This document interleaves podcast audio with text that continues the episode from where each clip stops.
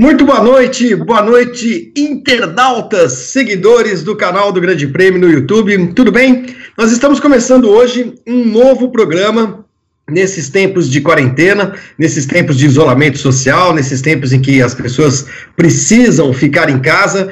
E esse programa de hoje, o Cadeira Cativa, é um programa que pretende trazer nas próximas semanas, vamos ver quanto tempo vai durar essa crise, mas a gente vai trazer durante uh, as próximas semanas jornalistas esportivos, jornalistas experientes, jornalistas que já atuaram na Fórmula 1, jornalistas que têm cadeira cativa na profissão.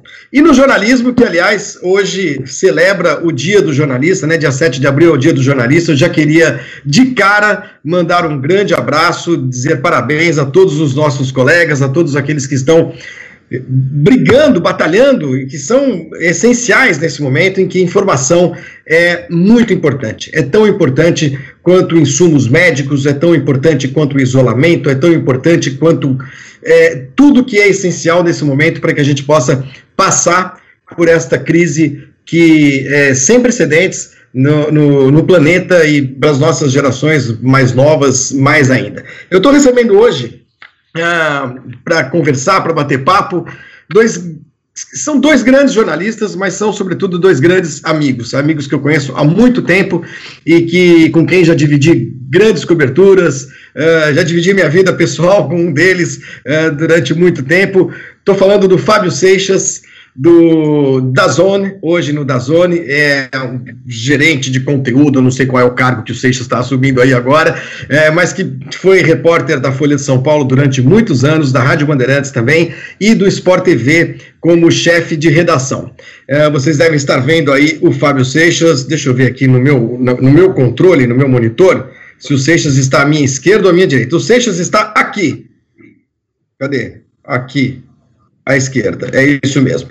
E o Castilho de Andrade, do outro lado, grande Castilhinho, Castilho que é, tem uma larga história no jornalismo impresso, no rádio também, boa parte da sua vida no Grupo Estado, no Estado de São Paulo, no Jornal da Tarde, Rádio Globo, cobrindo Fórmula 1 também, como jornalista deve ter feito, nós vamos falar sobre isso, a primeira corrida do Brasil eh, em 1972, e o Castilho, que é hoje diretor de comunicação, diretor de imprensa do Grande Prêmio do Brasil de Fórmula 1. Eu vou começar com os mais velhos, Seixas, para dar uma boa noite ao Castilho de Andrade, já agradecendo, Castilho, a sua presença com a gente nessa noite. Temos todo o tempo do mundo para contar muita história e a gente hoje vai, Castilho, falar de um grande prêmio específico. Nós vamos falar de Grande Prêmio do Brasil de 1990, que está fazendo 30 anos da sua volta a São Paulo. Boa noite, Castilhinho. Boa noite, Flavinho. Boa noite, Fábio. Realmente, 30 anos do Grande Prêmio do Brasil. Ah, e 50 anos esse ano que eu cubro Fórmula 1. Eu comecei a trabalhar em 70 70, quando o Emerson ganhou a primeira corrida dele. O jornal me mandou ah, esperado no aeroporto de Congonhas, depois que ele venceu a prova de Watkins Glen, o Grande Prêmio dos Estados Unidos. História que já ficou conhecida e vitória essa que deu o título post-mortem para o Jochen Rindt, o único piloto que ganhou um título post-mortem na Fórmula 1. Então, realmente é um prazer estar aqui sentado na cadeira cativa, Flavinho. Né? É isso aí, e que você merece, você merece e muito. Cadeira cativa para sempre, como, como diz o nome, inclusive. Fábio Seixas, meu grande amigo Fábio Seixas, grande colega, nós fomos parceiros na Rádio Bandeirantes durante muitos anos, uh, fomos também uh, concorrentes de uma certa forma, eu para vários jornais, o Seixas na Folha de São Paulo, mas é um grande amigo, a gente está hoje morando na mesma cidade, o Seixas aqui no Leblon, eu estou aqui na Barra da Tijuca. Fábio Seixas, boa noite, obrigado por você estar participando com a gente. Eu vou tentar ser civilizado com você, como eu nunca fui na vida, tá bom, Seixas? Já começou, né? Já, esse, esse preâmbulo aí já foi já é uma amostra disso. Tudo bem, Flávio? Um grande abraço para você, para o Castilho. Um prazer enorme estar aqui participando com vocês, nessa cadeira cativa. O, é, é, curioso porque a gente tem aqui três pessoas que acompanharam esse Grande Prêmio Brasil de Fórmula 1 de 90 de maneiras bem diferentes o Castilho, já um, um, jornalista experiente na Fórmula 1, já com toda essa bagagem de cobrir Fórmula 1 na Europa, é, de, de acompanhar a geração anterior àquela que estava correndo em Interlagos em 90. Você, Flávio, ainda ali um, um jornalista iniciante na Fórmula 1. Hoje eu tive curiosidade de pesquisar ali, de fuçar o acervo da Folha de São Paulo e vi ali matérias assinadas por você, pelo Mário Andrada, pelo Jorge Alonso, por tanta gente boa ali, pelo Edgar Alves, por tanta gente boa ali é, daquela geração da Folha de São Paulo, e acompanhei aquele GP com 15 anos marcada de Interlagos. Eu já era é, um apaixonado por Fórmula 1, mas é, já queria fazer jornalismo, mas eu sempre, naquela época, eu pensava muito em futebol, a minha coisa era fazer futebol, vou cobrir futebol. E naquele ano é, fui com um tio meu que ganhou um ingresso, sei lá como, para ir para Interlagos. Fui feliz da vida acompanhar aquela dada uma nova Buena e Universidade Henrique Debates. Jornalistas que acompanharam naquele momento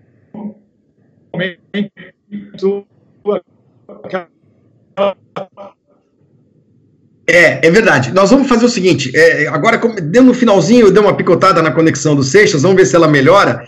A gente está com sinais, sinais de internet uh, de qualidades diferentes, né? O Seixas lá no Leblon, eu aqui na Barra. O Castilho está em Higienópolis, na região central de São Paulo. Nós vamos refazer a conexão com, com o Seixas. É, é, ele voltou aqui o áudio do Seixas, mas a gente já vai fazer essa cada reconexão. Um sua e eu, é, cada do Sucena, vou até um pedaço por aqui. É isso, agora sim. Agora, agora sim. E, não, o que o Seixas estava terminando, estava concluindo, Castilho, acho que todo mundo em casa é, pôde, pôde compreender, é que são três gerações é, é, diferentes. De fato, o Castilho já era é, um jornalista bastante experiente. Você falou que começou com, em 1970, Castilho, então em 1990 você já tinha 20 anos de cobertura de Fórmula 1. Eu estava no meu terceiro ano de cobertura de Fórmula 1. Eu comecei em 88 na Folha, em 90 eu estava no meu terceiro ano, e o Fábio, com 15 anos de idade, estava lá é, no autódromo com o tio dele acompanhando a corrida. E depois todos nós nos encontramos anos depois, não muitos, né? É, fazendo a mesma coisa. A conexão com o Seixas já está restabelecida. É, vai ser muito legal o papo. Nós vamos lembrar dessas histórias, nós vamos lembrar um pouco como é que o Grande Prêmio do Brasil voltou uh, a Interlagos em 1990, muitos bastidores daquela, daquela cobertura. O Fábio estava lembrando da Folha de São Paulo, nós vamos contar histórias que vocês não vão acreditar, vamos mostrar algumas imagens. Vamos ouvir a ex-prefeita Luísa Irundina também, que foi ao lado do então presidente da CBA, Piero Gância, o, a grande responsável pela volta e pela manutenção do Brasil no calendário da Fórmula 1. Queria pedir a vocês todos que participem com a gente eh, do programa pelo super chat aí do YouTube. É muito importante mandar a sua contribuição. A gente vai receber muitas perguntas, é claro, são aquelas que se destacam. A gente pode dirigir ao Castilho e ao Fábio também, e a minha, claro, se vocês quiserem. Usem a hashtag, me instruíram aqui, cadeira cativa GP, tá bom? Cadeira cativa GP no Twitter também. Enfim, são muitas as maneiras de vocês se comunicarem com a gente, tá bom? Uh, eu vou fazer a primeira perguntinha para cada um de vocês dois. E a Interlagos, Interlagos é o nosso personagem principal. Castilho, qual foi, se você se lembra, uh, o seu primeiro contato com o autódromo de Interlagos, Castilho? É, faz tempo.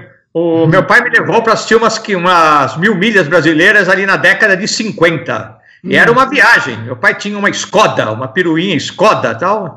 Ah, preparou a piruinha, levamos lanche, não sei o que mais. E era uma. A gente morava aqui mesmo, aqui perto, aqui da Angélica tal. Daqui até Interlagos era uma festa. Então eu fui. Eu me lembro de ter ido duas vezes para Interlagos. Uma, meu pai era amigo de alguém no autódromo, a gente conseguiu dar uma volta com a Skoda na pista tal. Eu fiquei empolgadíssimo. E a outra, a gente assistiu uma parte final de uma mil milhas brasileiras nos anos 50. Então eu, eu, não, eu, eu lembro do, do Fabinho, Fábio Pequeno ainda lá em, na década de 50 assistindo corrida tal, mas ele era pequeno, ele tinha 5, 6 anos, tá?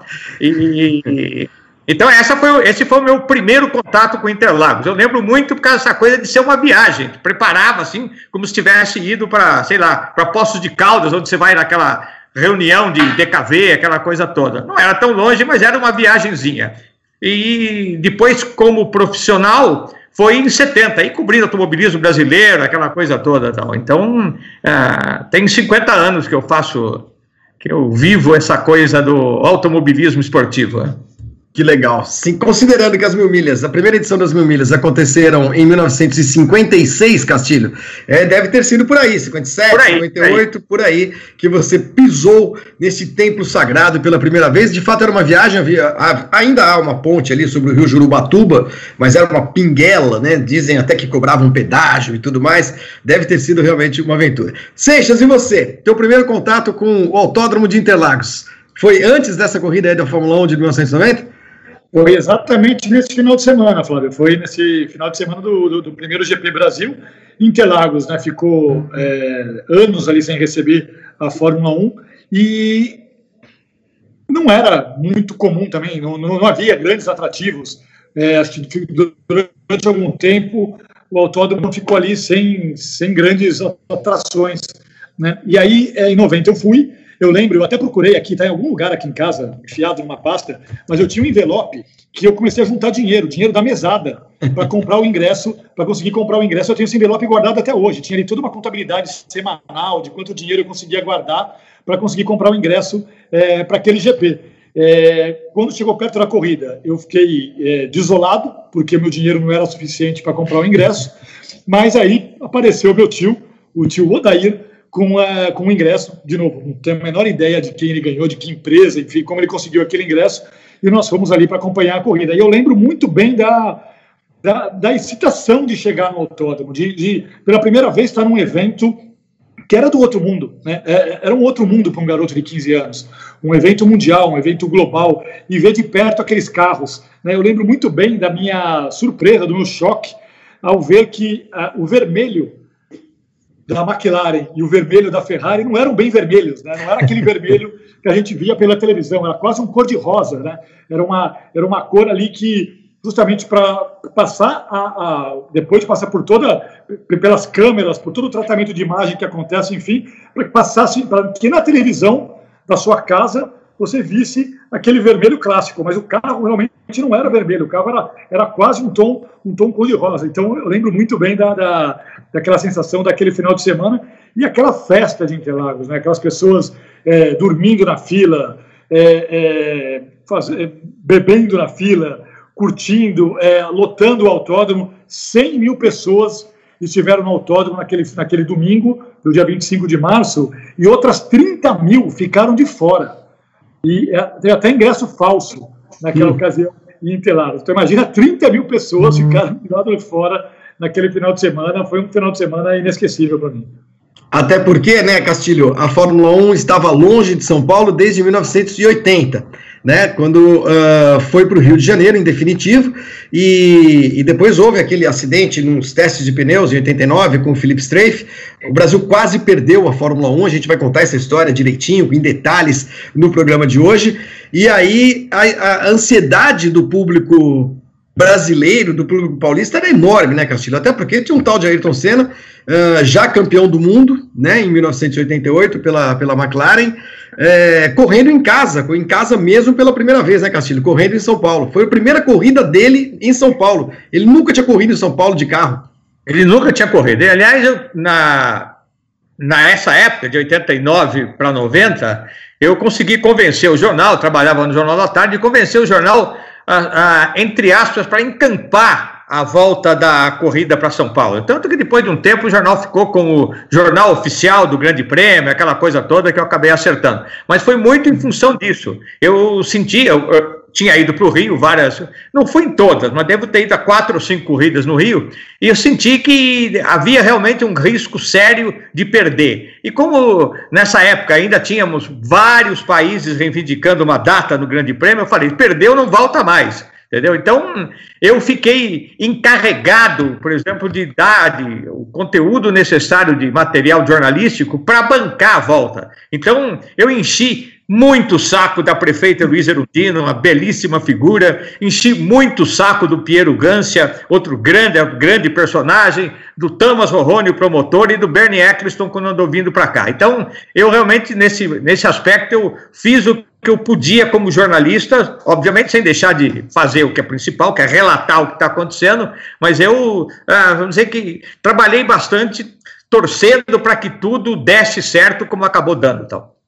É, e, e, foi a forceps, né? Se as pessoas imaginarem o que aconteceu em 1990, em outubro de 1990, outubro de 89, perdão, quer dizer, nós estamos falando de uma corrida que aconteceu no dia 25 de março de 90, né? É, quatro, cinco meses antes, não, não haviam sido iniciadas as obras em Interlagos. Hoje em dia não aconteceria o GP, é? Não, hoje em dia não aconteceria. Ah, mas hoje é mais rápido de fazer as coisas, pode ser. Só que a, a, o controle da, da, da, de qualidade é muito mais rigoroso, não aconteceria. Seria absolutamente impossível. A gente vai entrar nessa história, mas eu quero falar um pouquinho mais de Interlagos. O Seixas falou da, da cor da Ferrari da cor da McLaren. Seixas, quando eu fui no, ver uma Fórmula 1 pela primeira vez aqui, aqui no Rio, em 88, não foi muito, muito antes de você, é, como jornalista, né? Claro, eu tinha visto outras corridas antes. É, mas eu tinha essa mesma impressão. O vermelho da McLaren, sobretudo, era quase um laranjão, né? Porque aqueles filtros todos a gente viu um maço de Malboro na televisão andando, né? Mas ao vivo, você tem razão, era um negócio meio fosforescente, né? Uma coisa meio louca. Era, era isso. Eu tenho muita. Eu lembro disso do choque que eu tive, porque todo mundo queria ver. Né? Você quer ver a, a, Ferrari, sempre todo mundo quer ver a Ferrari. E naquela época, claro, todo mundo queria ver a, a McLaren. Era um maço de cigarro com quatro rodas ali. E era, e era uma cor bastante diferente. É, lembro também, Flávio, a gente vai falar muito dessa figura aqui também, da saudação ao Jean-Marie Balestre, quando ele apareceu ali no autódromo, né? Então é, é uma das grandes figuras, é, é, o, é, pivô, o personagem pivô dessa história da, do que aconteceu no final de 89, do que aconteceu naquele início de 90, da Fórmula 1 em, em, em Interlagos. E eu pescando ali, fuçando hoje também o, o, o acervo da Folha, é, Cara, ele foi recebido com uma vaia absurda. Todo momento que ele aparecia foi recebido com uma vaia. Eu lembro dele dando uma volta em Interlagos, como que para ser vaiado mesmo. Parecia que ele estava se divertindo com aquilo. E a frase que ele colocou, que ele deu na que está publicada na Folha no sábado anterior à corrida, foi a seguinte: abre aspas. Vim ao Brasil pelo prazer perverso de enfrentar a massa em delírio. Foi essa a frase que o Balestre é, deu. Ele sentiu prazer, porque foi uma vaia, assim, acho que das maiores que eu já vi na vida, o autódromo inteiro é, detestando, odiando o Balestre pelo que havia acontecido um pouco antes, aliás, muito pouco que o Senna não correu aquele campeonato. Né? Ótima lembrança, Seixas. Ótima faltou, lembrança, porque. Faltou, faltou você lembrar só o apelido que botaram nele: Tribo Fu que era um personagem, alguma coisa de uma novela na época, e a torcida gritava Tribo Fu a todo pulmão, né?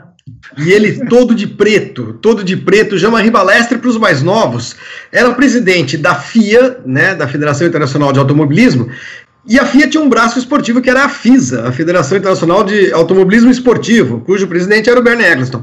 Mas em 89, por conta daquele acidente lá em Suzuka, Senna e Prost, a desclassificação do Senna, o Senna saiu xingando todo mundo e tal, não sei o que lá, o Balestre simplesmente falou o seguinte, algumas semanas depois de o Senna é, xingar todo mundo: se esse moço não pedir desculpas, ele não corre mais na Fórmula 1, a sua superlicença será caçada. E aí o, o, o Senna foi obrigado a pedir desculpas e realmente eh, eh, chegou-se a pensar, né, Castilho, que ele poderia não correr em, 80, em 1990. Exatamente, havia, havia no ar. Eu não acredito que na realidade houvesse isso, porque ele sabia que a coisa ia se encaixar do jeito que ele queria, mas havia realmente essa, esse medo de, de, de repente, o Ayrton ser banido da Fórmula 1. É, ele, verdade. O Senna, Flávio, ele só foi confirmado oficialmente no campeonato porque no dia 15, o campeonato, a gente está falando de um campeonato que começou duas semanas antes do GP do Brasil em Fênix. Sim. Então, no dia 11 de março. O Senna só foi confirmado no campeonato oficialmente no dia 16 de fevereiro. Porque no dia 15 de fevereiro era o prazo para ele pedir desculpas, ele não pediu desculpas. No dia 16, a FIA soltou a lista de inscritos no campeonato sem o nome do Senna. Duas horas depois, mandaram uma segunda versão, aí sim com o nome do Senna. Nessas duas horas de intervalo, o Senna fez o pedido de desculpas e aí o nome dele foi confirmado. Ele foi confirmado no campeonato dia 16 de fevereiro, para um campeonato que começou no dia 11 de março. Ô, Castilho, será que as pessoas hoje imaginam a maluquice que foi nas redações dos jornais brasileiros aquela esse dia 16 de fevereiro? ou a primeira lista que chegava por fax, por telex, não tinha computador, é, sem o nome do Ayrton Senna, o principal atleta esportista brasileiro, o maior ídolo do esporte brasileiro na época, para muita gente, o maior ídolo de todos os tempos. É, é todo, o cara campeão do mundo, todo mundo ansioso para um grande prêmio do Brasil, para a terceira temporada dele na McLaren, e o cara fora da lista, Castilho. Imagina se tivesse rede social naquela época. É, só não lembro do que aconteceu exatamente nas redações, porque eu estava nessa corrida no Arizona, né? Então, e, e eu estava muito assustado. Eu lembro que eu cheguei cedo, o circuito de Fênix era circuito de rua, circuito dentro da cidade e tal, inclusive não, acabou não, não vingando exatamente como um circuito de Fórmula 1, e havia as informações mais desencontradas possíveis, cheio de jornalista correndo de um lado para o outro, Ron Dennis mandando todo mundo se acalmar, que tudo ia dar certo. Isso, na, ah, isso realmente foi uma tremenda confusão durante algum tempo, tá, né? Grande Prêmio de Fênix, que teve como grande nome aquela corrida, Castilho, me, me corrija se eu estiver enganado, Jean Lézy, né? Que foi o menino do, de ouro da prova. Ah, pois é, curiosamente. Aliás, a, foi feita agora uma pesquisa sobre os 10 melhores pilotos da história da Ferrari e o Jean Lézy acabou entrando. Entrou em décimo, mas entrou. E ganhou uma corrida pela Ferrari, no Canadá em 85, Seixas. E tiraram fora o Felipe Massa, que venceu 11. Eu não entendi muito bem o critério. Bom, Seixas, você conhece italiano, né? Eu acho que você vai, você vai entender bem o critério. A paixão daqueles caras pelo Alesi, que era um cara muito querido, né? Não, foi, não, foi era um cara muito querido, até hoje é, é um cara que é um, um ítalo-francês, né, praticamente, e, e o Alesi naquela corrida estava com a Tyrrell, e o Senna conseguiu passar o Alesi ali é, é, e vencer a prova, mas não foi fácil. O Alesi foi o grande nome da prova. É aquele tipo de prova que o cara, de vez em quando, acontece, né? De, muito de vez em quando acontece do piloto aparecer com um carro de uma equipe mediana, uma equipe pequena, apresentar o cartão de visitas e ali ele garante temporadas e mais temporadas é, numa, numa equipe grande. Foi o que o Alesi conquistou, que ele conseguiu naquele final de semana anterior em, em Fênix. Aliás, se vale a dica para vocês que estão em casa, depois procurem essa corrida, ou pelo menos os melhores momentos, Grande Prêmio dos Estados Unidos de 90, em Phoenix, Arizona. O Alesi foi um Verstappen daquele dia, né? Ele tinha estreado no Grande Prêmio da França em 89, foi a primeira corrida que eu fiz fora do Brasil. Ele foi quarto colocado, ele vinha da Fórmula 3000, estreou lá em Paul Ricard, é, foi muito bem, é, foi contratado pela Tyrrell, e logo depois a Ferrari foi atrás dele. Ele estava contratado pela Williams. Ele estava contratado pela Williams. Aí o, o, a Ferrari foi lá, por favor, seu Frank, libera o menino tal, o cara é bom.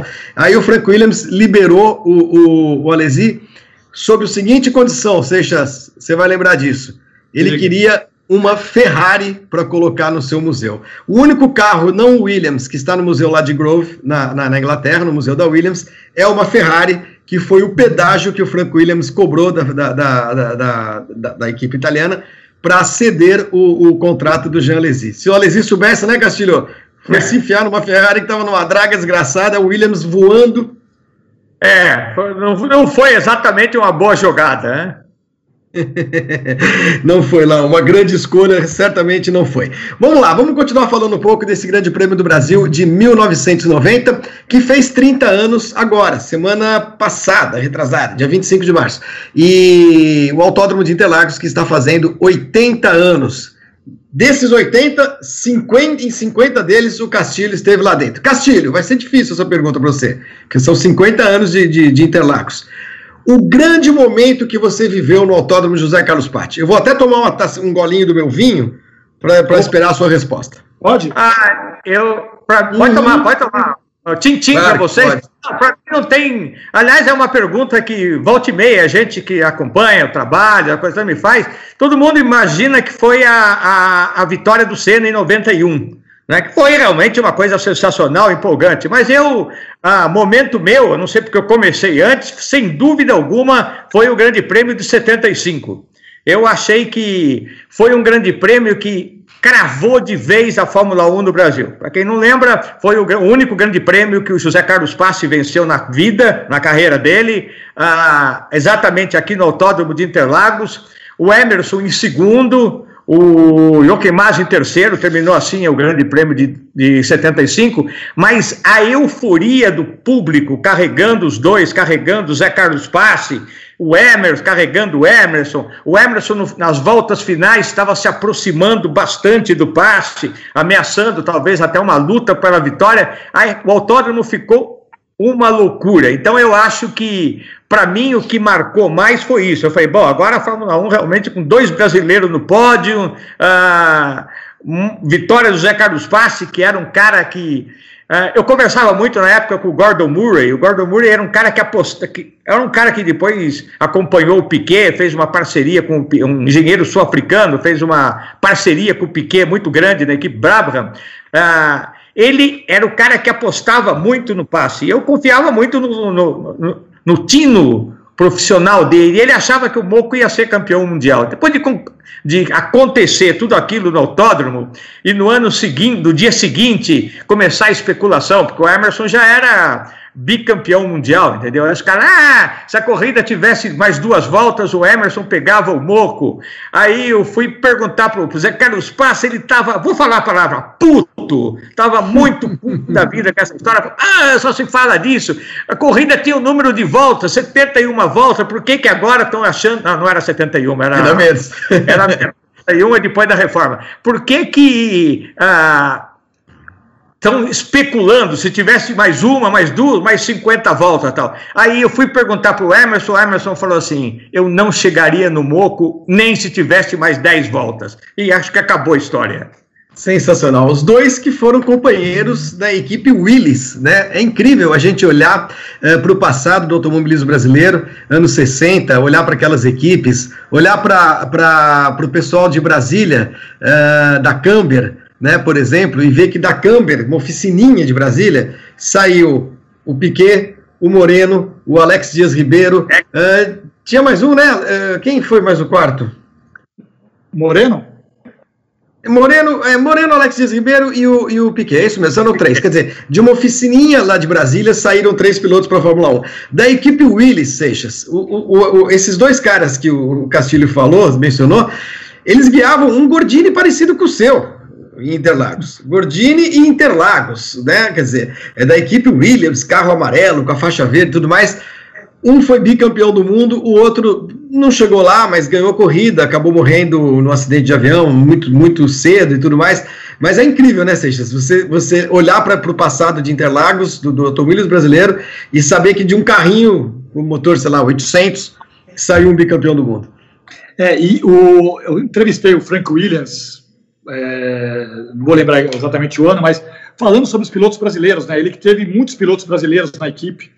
E, e perguntei ali para ele sobre, sobre, sobre os pilotos brasileiros, sobre o Senna, sobre o Piquet, é, os pilotos mais jovens que passaram pela equipe, Pisoni, enfim. É, e ele se deteve por um bom tempo falando do Moco, falando do Zé Carlos Patti, dizendo o quanto o Patti era especial, o quanto o Patti era, é, tinha aquele talento nato e da certeza também que ele tinha. Então, o Castilho falou do Gordon Murray, o, o Frank Williams também tinha essa certeza, que era um cara que ia ganhar campeonato, é, é, que estava marcado para ganhar um campeonato. Era algo que a Fórmula 1 acreditava que mais dia, menos dia, mais ano, menos ano, iria acontecer. Então é isso. E, e quando a gente fala sobre esses pilotos, é claro que tinha a turma de Brasília, tinha a turma de São Paulo, mas é, é, Interlagos foi foi a grande escola. Né? Interlagos, com o Castilho citou aí mil milhas, você citou a equipe Williams, tinha a equipe Vemag, enfim, o que é, Interlagos serviu como escola para essa turma, talvez seja, seja algo único, talvez seja algo sem paralelo no automobilismo mundial, assim, a, a, como tantos pilotos bons que chegaram à Fórmula 1 se criaram num único autódromo, né, num único pedaço de chão. É, isso é, é, é um dos grandes legados de Interlagos, que tem, é claro, a ver com as características do circuito, e daí vai, isso vai ter a ver também com algo que a gente vai discutir é, ainda hoje, com toda a grita também que aconteceu quando dá do, do, que é algo até parecido com o que aconteceu com o Maracanã agora para a Copa do Mundo, por exemplo. Né? Muita gente considera é uma desfiguração do que era Interlagos, como muita gente considera que o Maracanã antigo não existe mais, foi sepultado para dar lugar ao Maracanã de Copa do Mundo. Aquele Interlagos, com aquelas características, serviu muito para formar toda essa turma aí. Já mais de um piloto já me falou isso, viu, Seixas? Piloto veterano. O Chiquinho Lameirão, que correu na Europa, me falou isso uma vez. Ele falou assim: a gente ia para lá, é, para Inglaterra, e ia para Oulton Park, ia para Donington, ia para Silverstone, ia para Brands Hatch, e todo o autódromo, toda a pista tinha uma curva que era parecida com alguma de Interlagos. Estava lá em Outro Park e ia fazer, nossa, isso aqui parece o Sargento. Aí ia lá em cima, nossa, isso aqui me lembra a curva 1. Lia em Donington, puxa, isso aqui é muito parecido com, com, com, a ferradura e tudo mais. Então, o autódromo, essa era uma tese que ele defendia, o Chiquinho Laminão, o autódromo de Interlagos ele conseguia formar pilotos completos, por isso que os brasileiros, quando iam para fora, não estreavam nada. E o seu grande momento de Interlagos, Seixas, para a gente fechar esse primeiro bloco do programa?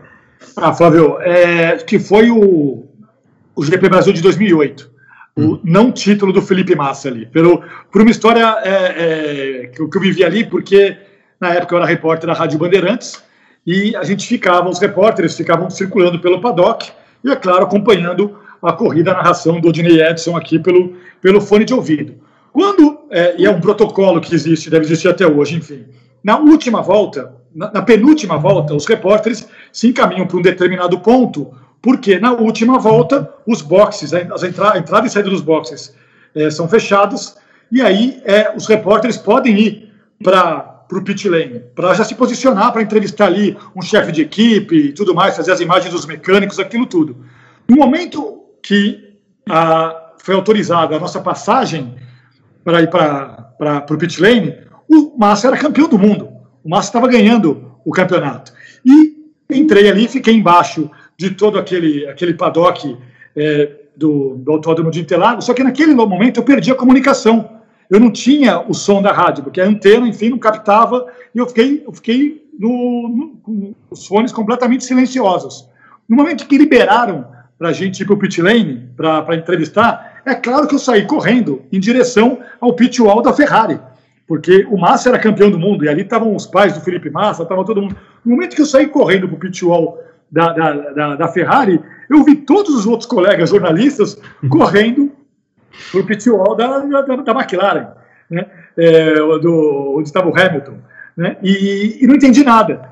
E aí sim que comecei a sentir e, e a recapitular e entender tudo o que tinha acontecido. O Hamilton passando ali o Timo Glock nos metros finais da corrida, ganhando o título mundial. E o meu único arrependimento que eu tenho naquele momento é que, logo depois disso, os carros pararam é, no parque fechado, né? teve ali toda, toda a comemoração e tudo mais.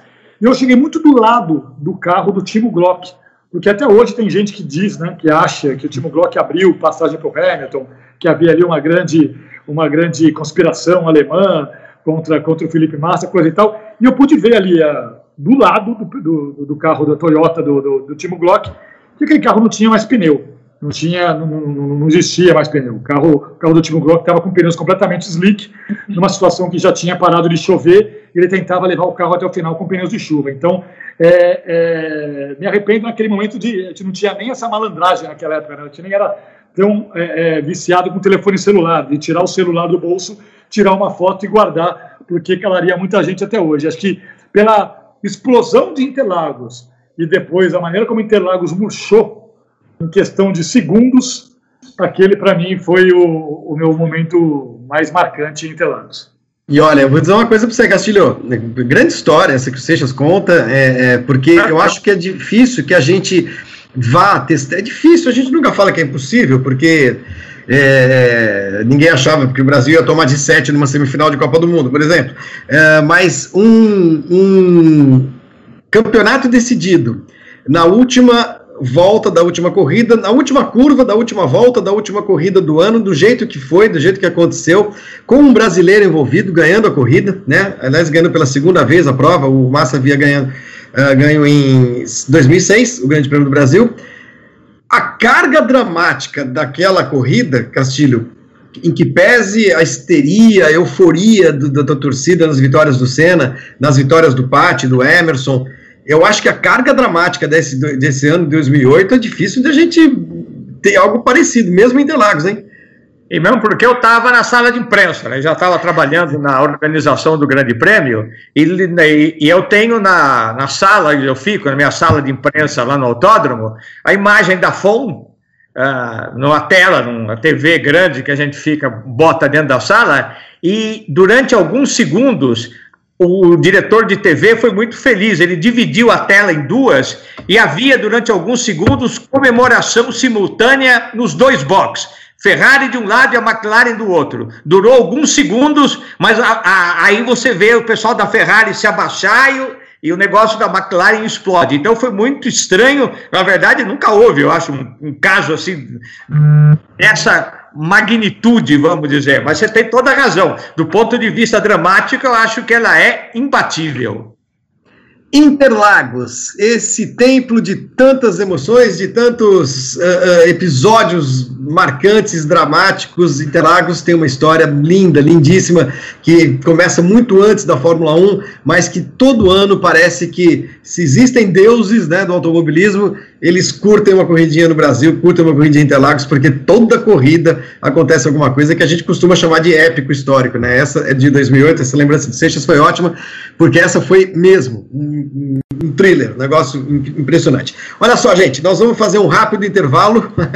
9h35 da noite, nós estamos hoje com o primeiro Cadeira Cativa, o programa do Grande Prêmio, que vai trazer todas as semanas jornalistas uh, experientes, jornalistas que trabalharam, trabalham com automobilismo, para contar história. Nesses tempos de, de quarentena, de isolamento, nada melhor do que ouvir boas histórias. Rápido intervalo, a gente volta e atenção, vocês fiquem ligados, continuem ligados, porque na volta do bloco, do pro segundo bloco, vocês vão ouvir, ouvir, vocês vão escutar a prefeita Luísa Erundina, a ex-prefeita Luísa Erundina, numa entrevista ao nosso editor, o, o Fernando Silva, recente, para falar justamente sobre a volta eh, da Fórmula 1 a Interlagos. A ex-prefeita Luísa Erundina, hoje deputada pelo PSOL, vai contar um pouco de como foi essa engenharia para que as coisas acontecessem 30 anos atrás. A gente volta já já.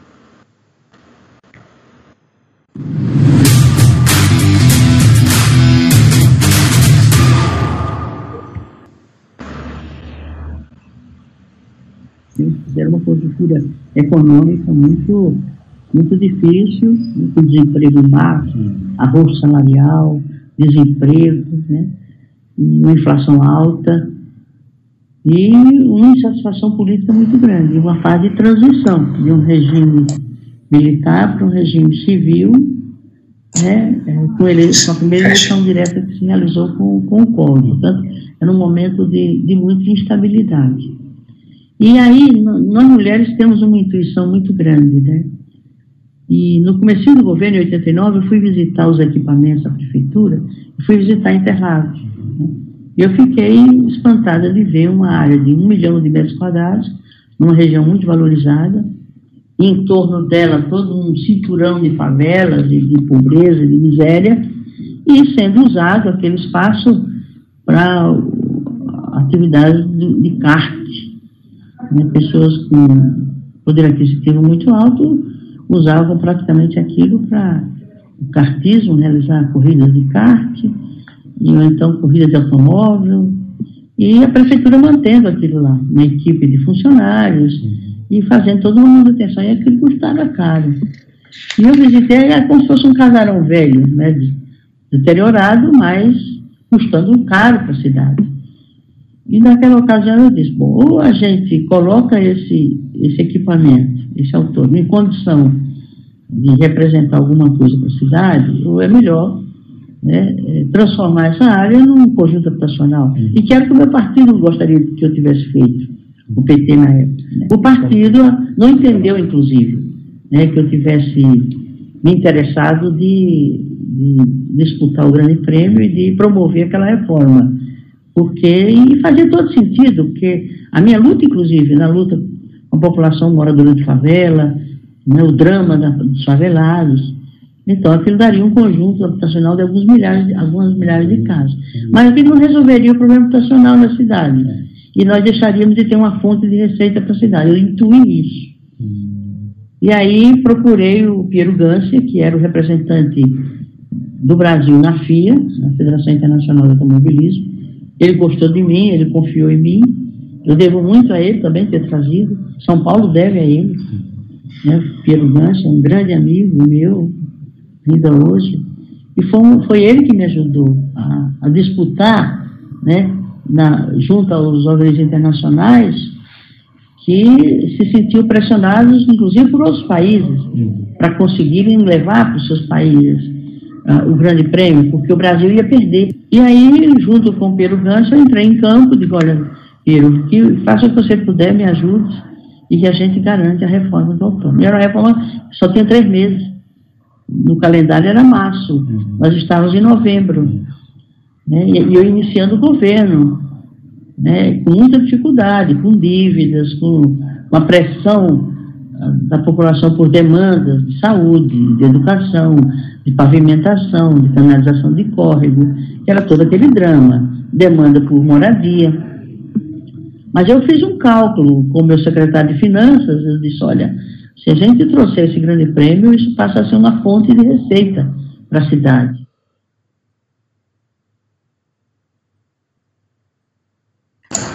Muito bem, tá aí. Uh, esse trecho de uma ótima entrevista que nosso editor Fernando Silva fez com a ex-prefeita Luísa Arundina, hoje deputada pelo PSOL, contando é, resumidamente, o que acontecia em 1989. Era o primeiro ano da Erundina como prefeita, havia sido eleita em 1988, e a ideia inicial do, do, do, do PT, do, do, Partido dos Trabalhadores, era transformar o autódromo num conjunto habitacional. Mas a Erundina teve essa outra visão, Castilho. E vamos ver se dá para fazer alguma coisa com esse negócio. Foi justamente quando o senhor Piero Gância pegou um telefone e ligou para ela de Paris. E o que, que aconteceu, Castilho? É, aconteceu que, curiosamente, a Luísa Erundina, que obviamente não tinha, vamos dizer, nenhuma familiaridade com o esporte como automobilismo, mas tinha uma intuição muito grande, ela percebeu que poderia ser vamos dizer, uma alavanca importante para a cidade e para a própria administração dela trazer a Fórmula 1 de volta. O Piero era uma pessoa muito ah, convincente também nas coisas que ele fazia, tal, que ele falava, era uma personagem daqui de São Paulo, de uma família de muita tradição. Ele foi piloto, a mulher dele, Lula Gância, foi, é, também corria de automóvel. A filha, Bárbara Gância, é uma figura conhecida na cidade. O filho, o irmão dela, o Carlos Gância, também muito envolvido com automobilismo. Então, tinha, vamos dizer, um, uma grife muito forte. E a Luísa Erundina, sem conhecer o assunto, ouviu o Piero Gância, pensou resolveu e bancou uma coisa que para ela e para o partido era uma coisa, vamos dizer, quase que uma heresia, mas falou, eu trago, eu trago o GP para cá. E essa época eu tive, vamos dizer, um, um contato muito intenso com ela. Eu ia direto para a prefeitura, ver como é que fica, vai ter, não vai ter, como é que vai ser a reforma, e ela foi bancando, vai ter, vai ter grande prêmio e tal. No começo eu confesso que eu mesmo fiquei na dúvida, será que ela vai conseguir trazer? Aí veio o Bernie, veio acompanhar a reforma,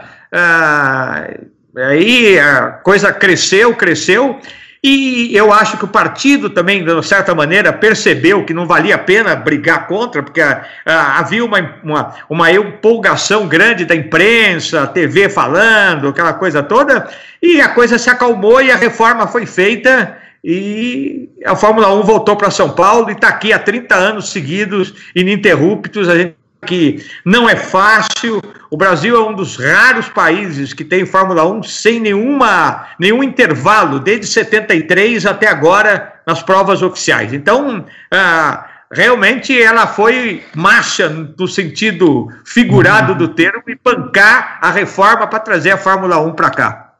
Ô Seixas, é, o Brasil estava fora Estava fora. Era outubro, né? Reunião do Conselho Mundial, vamos divulgar o calendário, aquelas coisas, né? Estava é, fora. E aí o Piero Gansa, presidente da CBA, é, foi lá, falou com o Bernie, não sei o quê, passou o meu telefone ligou para Erundina. É, você imagina o que seria desse país com um cara como o Senna ali no auge se o Brasil perdesse o seu grande prêmio? Seja, acho que a intuição da Erundina é, foi mais do que acertada, né?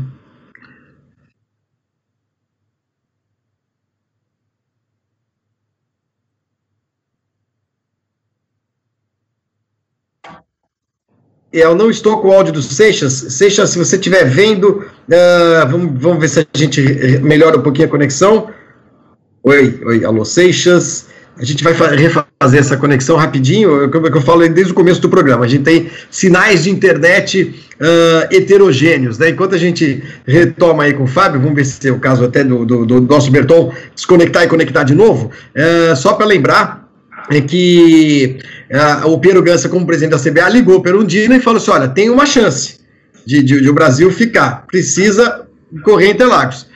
Mas aí a Erundina falou assim, poxa, mas o autódromo, mas, a senhora faz? Ela falou, faço.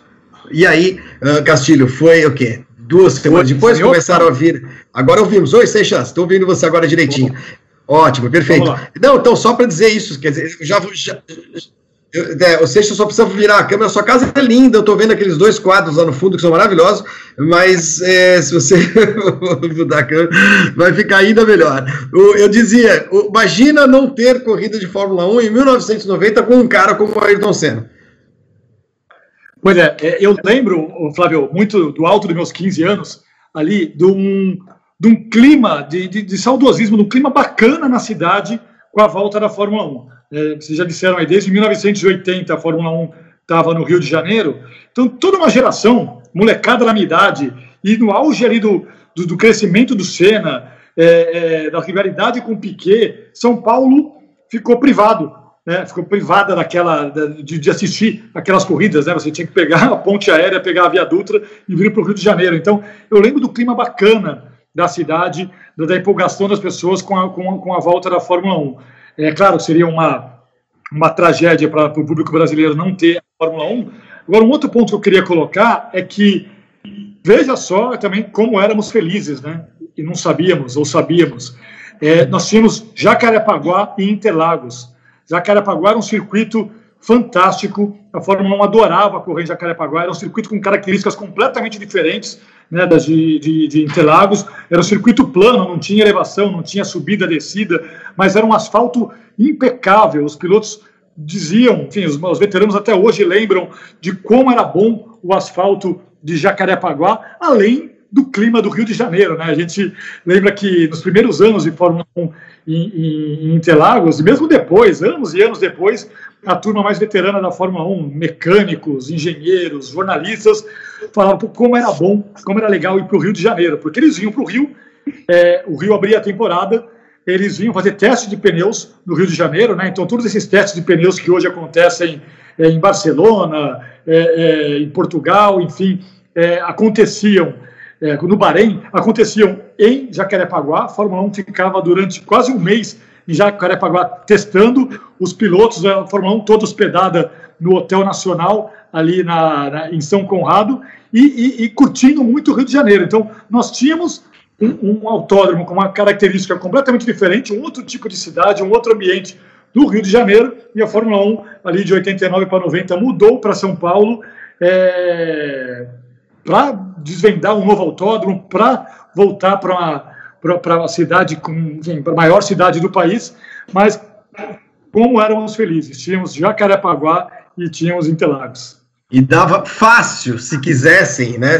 Fácil para fazer o revezamento. Um ano no Rio, um ano em São Paulo, um no Rio, um ano em São Paulo. Fácil, uma cidade turística, cidade maravilhosa, um autódromo espetacular, o autódromo de Jacarepaguá. Verdade que em 89, quando a Fórmula 1 se mandou daqui, o Rio tinha problemas estruturais muito fortes, né? O atendimento ao Felipe Streif, médico, atendimento médico a ele nos testes de pneus, né, Castilho? Foi o que acabou Uh, junto a um, um, pedido absurdo da Rio Tour pelo aluguel do autódromo, uh, o cara ficou tetraplégico porque não tinha helicóptero, botaram o cara, não tinha heliporto no, no hospital para onde levaram ele. Desceram no, no, no ali na Gávea, no, onde tem o Seixas, onde tem ali o, como é que chama, aquele negócio planetário, né? A clínica ficava ali, botaram o cara numa ambulância naquelas ruas da Gávea esburacadas, ele chacoalhando, tudo chegou, bom, ficou tetraplégico, para resumir a história.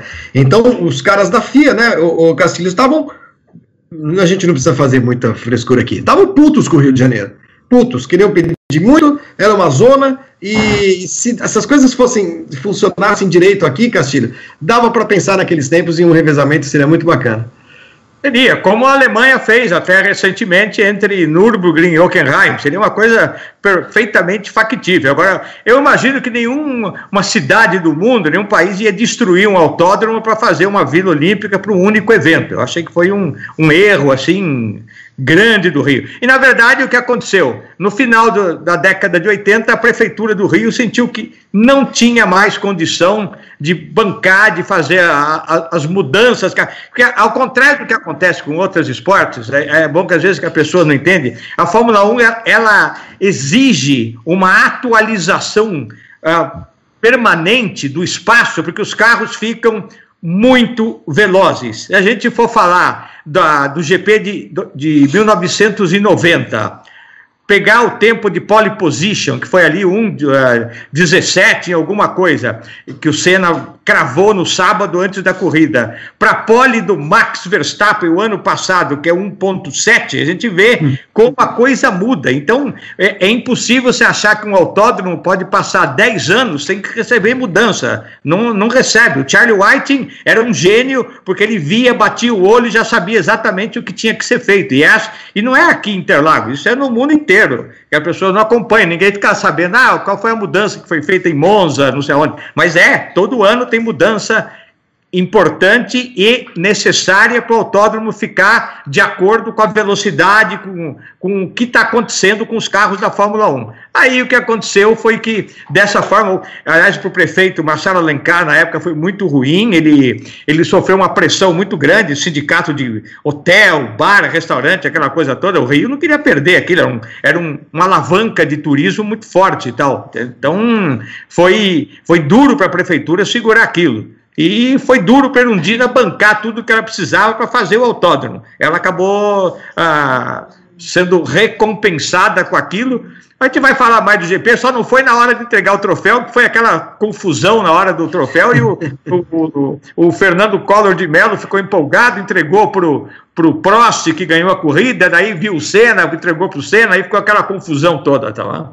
Isso, isso é um detalhe muito bacana, a gente vai, vai, vai, vai chegar a, a ele já já porque se as pessoas não se lembram, em 1990, no começo de 1990, o Collor havia sido eleito prefeito, é, presidente em 89, e no começo de 1990, ele e a sua ministra Zélia Cardoso de Mello uh, implantaram um negócio chamado Plano Cruzado. Era isso, não. né, Castilho? Não, isso. Cruzado foi do Sarney, foi... Ah, Plano, Plano Collor. Collor. Collor, Collor. Collor. Cruzada era do Sarney. A gente teve tanta moeda na época. Plano Collor. O plano Collor foi, bem resumidamente, o seguinte: tira o dinheiro do mercado de circulação. Para não ter inflação, a gente tira o dinheiro de todo mundo, aí os preços não sobem. E aí acabou o dinheiro. Acabou, não, não havia moeda circulante no país, basicamente, né? Quem tinha poupança tinha direito a pegar um pedacinho, quem tinha dinheiro na conta tinha, é, tinha direito a pegar um pedacinho e acabou. E aquela confusão monetária, ela se estabeleceu pouquíssimos dias antes do Grande Prêmio do Brasil. Uh, vocês imaginam o que era? Seja, você deve ter lido alguma coisa recentemente, né? Porque você estava pesquisando. Não tinha dinheiro, Seixas. E aí o cara chegava no aeroporto de Cumbica para pegar um táxi, o, o, jornalista inglês, italiano, sei lá o quê, e pagava em dólar. E os caras cobravam o que queriam, Seixas. Você tem ideia do que foi aquilo? Eu tenho, eu tenho. Eu tava é, ali de novo. Meus 15 anos, eu lembro do desespero do meu pai, dos meus tios, de todo mundo que tinha o seu dinheirinho ali guardado e de repente você perdeu acesso ao seu próprio dinheiro. É, porque, quer dizer, é, é a coisa mais primária que, que existe, né? Você, ó, vamos, para conter a inflação, temos que diminuir a quantidade de dinheiro em circulação, então vamos confiscar o dinheiro de todo mundo. Né? Foi isso que aconteceu naquela época, para alguém que tinha acabado de ser eleito, é, que é claro, tinha, era, era a primeira eleição é, democrática, né? o Brasil voltando a ter uma eleição para presidente, é, tinha todo um respaldo, e imagino que sabendo de, e, e, e, acreditando em todo esse respaldo de quem tinha acabado de ser reeleito, ele tomou uma atitude tão impopular como confiscar o dinheiro de todo mundo. E o Collor foi, sim, um dos grandes personagens também desse, desse GP Brasil, que era um cara que andava de jet ski, pulava de asa delta, fazia, enfim, subia montanha, tudo mais, e também ficou aparecendo lá em Interlagos, deve ter dado muita dor de cabeça para vocês, repórteres que estavam ali em Interlagos cobrindo, porque gostou, gostava de circular por ali o Fernando Collor, o hoje senador Fernando Collor de Mello. Deu trabalho, hein, Castilho? Você lembra? Putz, grila. Até onde eu me lembro, não, não ficou comigo isso com as graças de porque eu comandava. Um pouco eu não ia colocar para mim, dar um tiro no pé. Você mesmo vai entrevistar o Collor. Eu botei alguém para fazer isso. Eu não me lembro quem era. Pegou um a única, bucha, cena, né, a única cena que eu lembro do é ele entrando na sala de imprensa, assim, que nem uma bala. Ele atravessou a sala no meio de jornalistas, algumas pessoas perguntando quem era, quem não era tal. Ele atravessou cercado ali de um segurança, sei lá quem, que nem uma bala atravessou. E depois eu vi a distância a hora da entrega do troféu. Não fui eu o responsável pelas frases que o jornal deve ter publicado no dia seguinte sobre Fernando Collor de Mello. Esse aí, aliás, isso, essa figura se chama bucha. Você pegou, elegeu um bucha e o Bucha ficou indo atrás do Fernando Collor de Mello. Foi isso. Exatamente. O Rodrigo Lamonato lembra aqui no Superchat. Pessoal, participem aqui com a gente, mandem suas perguntas. A gente vai fazer um bloco só de perguntas, tá? O pessoal da nossa produção, o Rodrigo Berton, está selecionando as perguntas mais legais e também aquelas do, do, das pessoas. Foi, Seixas, diga. Só não pode uma pergunta. Sim, tem uma pergunta que nós não vamos responder. Ela será feita, é claro, que nós fizemos em Imola, mas o problema é que hoje o programa é sobre é, Interlagos. Se pois fosse é. sobre Imola, a gente ia falar tudo, mas é sobre Interlagos, então, infelizmente. É, o Rodrigo Lamonato lembra aqui, é, o Castilho, que o Collor tomou posse 10 dias antes do Grande Prêmio do Brasil. 10 dias antes, dia 15 de março, né? Corrida dia 25. E aí, ou seja, na sexta-feira da corrida o cara não resolve invadir o prédio da Folha de São Paulo, mandou lá a Polícia Federal e os cambal. Pois é, agentes da Polícia Federal invadiram a redação dos maiores jornais do país, né, logo depois, dias depois da eleição do, do, do Fernando Collor. O chefe da Polícia Federal na época era o Romeu Tuma, é, e aí imagina o que não foi. Né? Não, não existiam redes sociais naquela época, mas imagina o barulho que não foi a invasão de um jornal por a Polícia Federal, por forças é, do governo, por forças é, é federais, é, e exatamente na antivéspera do Grande Prêmio do Brasil. A, a justificativa oficial, na época, foi uma questão contábil. Né? A, a, Polícia Federal alegou, e gente falou aí sobre essa plano Collor, troca de dinheiro, coisa e tal. É, a Polícia Federal alegou na época que houve uma, uma troca de faturas em cruzados novos por faturas em cruzeiros, enfim, uma, uma óbvio, uma desculpa para intimidar o jornal, um jornal que, que era muito crítico ao Collor, que foi muito crítico à campanha do Collor e estava sendo muito crítico aquelas primeiras medidas, aqueles primeiros dias do governo Collor, foi, obviamente, uma forma de intimidação, é, inventaram uma desculpa qualquer e chegaram metendo o pé na porta da, da Folha de São Paulo. Então, você pega, é de se imaginar, né, eu fui ter a curiosidade hoje de procurar ali no acervo da Folha, que imaginei, poxa, volta da Fórmula 1 a São Paulo. É, o grande destaque, se não a manchete, porque não, dificilmente o jornal dá manchete para assuntos esportivos, mas a grande foto na sexta, no sábado, no domingo, deve ser ali o Ayrton Senna, Interlagos, coisa e tal, que nada, né? A grande foto e a grande manchete na primeira página da Folha, naquele, todos aqueles dias foram para esse episódio, a Folha acusando o governo de, de tentar intimidá-la, é, é, textos muito pesados, muito fortes da Folha, charges muito fortes da Folha, artigos muito pesados contra o governo Collor, mas havia ali, sim, um espaço cativo para o Grande Prêmio da Fórmula 1, havia uma foto do Senna, tinha ali a primeira página, tinha ali seu espaço. Na, na sexta-feira, no sábado, aliás, foram quatro páginas dedicadas ao Grande. No, aliás, no domingo, quatro páginas dedicadas ao Grande Prêmio do Brasil, e no, no, na, na segunda-feira, seis páginas já era um espaço bem grande, algo incomparável com o que a gente tem hoje, pouco mais de uma notinha numa corrida de Fórmula 1.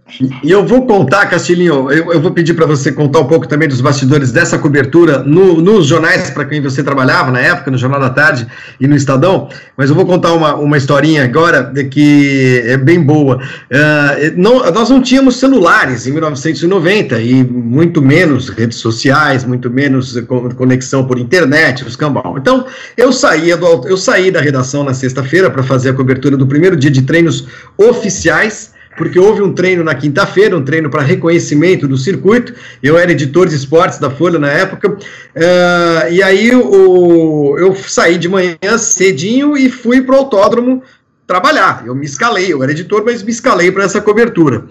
E a invasão aconteceu justamente na sexta-feira. Quando eu chego de volta à redação da Folha, na rua na Alameda Barão de Limeira 425, Tá aquele fuzuê, aquele furdunço, viaturas, veraneio, aquelas merdas, puta que pariu, o que tá acontecendo aqui?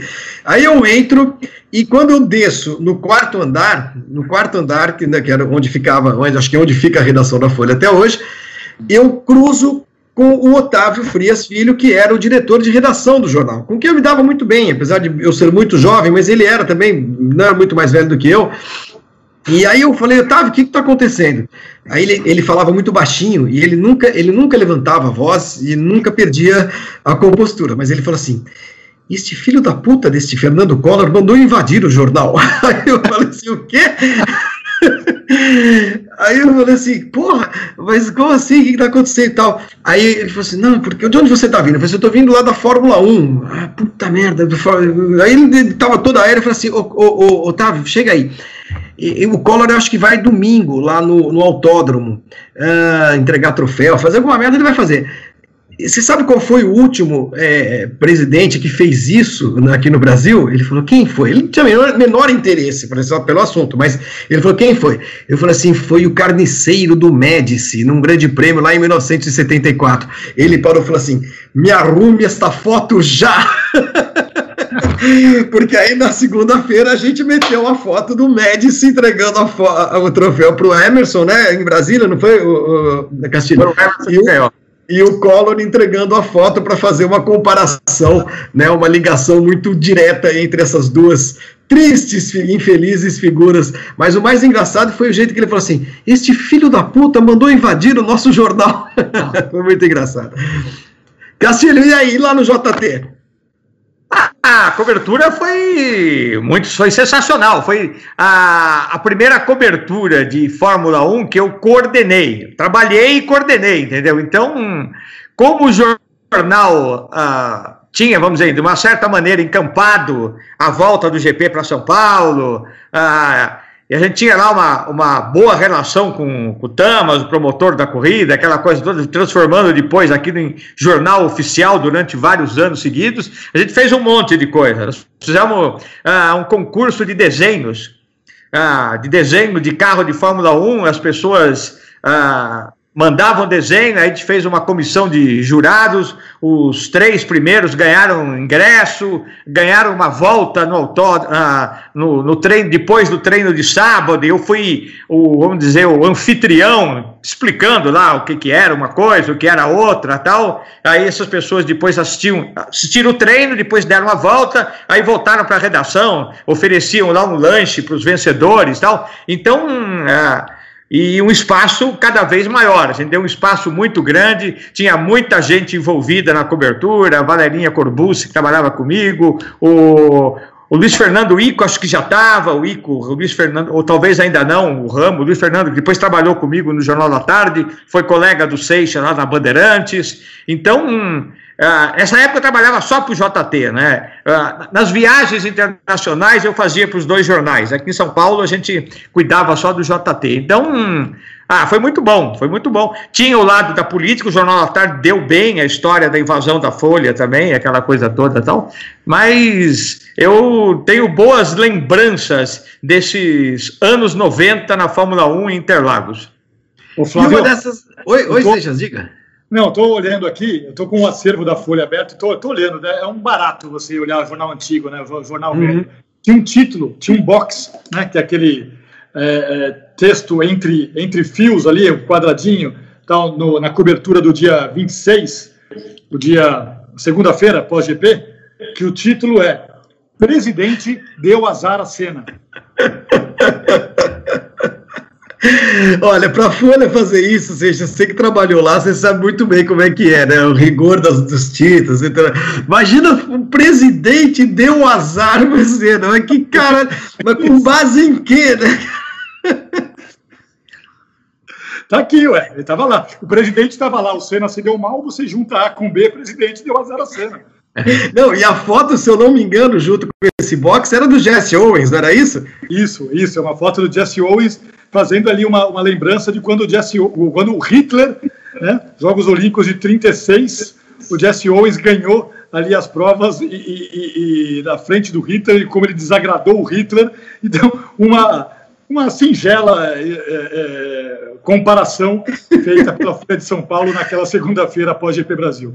Só isso. Invade o jornal que vocês vão ver que nós vamos fazer com vocês. A imprensa era muito mais raiz na época. Imagina, hoje, hoje o Bolsonaro fala aquela, faz aquele monte de merda, aqueles absurdos, um cafajeste, grosseiro, vulgar, cospe nas pessoas e tal, e os repórteres ficam tudo bonitinho. Na nossa época ali, negão, entrou aqui sem, sem pedir licença, a gente vai comparar com Hitler, ele vai tomar no cu, pronto, é assim.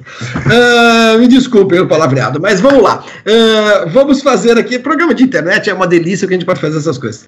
Vamos fazer o seguinte agora, uh, em algum momento nessa reforma do Autódromo de Interlagos, uma figura muito conhecida é, acabou entrando e interferindo, chamado Ayrton Senna. Vamos ouvir mais um trechinho da entrevista da Luísa Erundina ao nosso Fernando Silva, é, quando a Erundina, no trechinho que a Erundina conta exatamente é, qual foi a negociação que ela fez, que ela conseguiu fazer, assim, a toque de caixa, para garantir a grana para reformar Interlagos em três meses, era isso que era. Precisava três meses, gente. Tinha três meses para transformar uma pista de 8 quilômetros em, uma pista de 4 mil e poucos metros, fazer box, torre e, tudo, fazer tudo. Uh, e ela foi muito engenhosa. Vamos ouvir como é que a Erundina fez isso.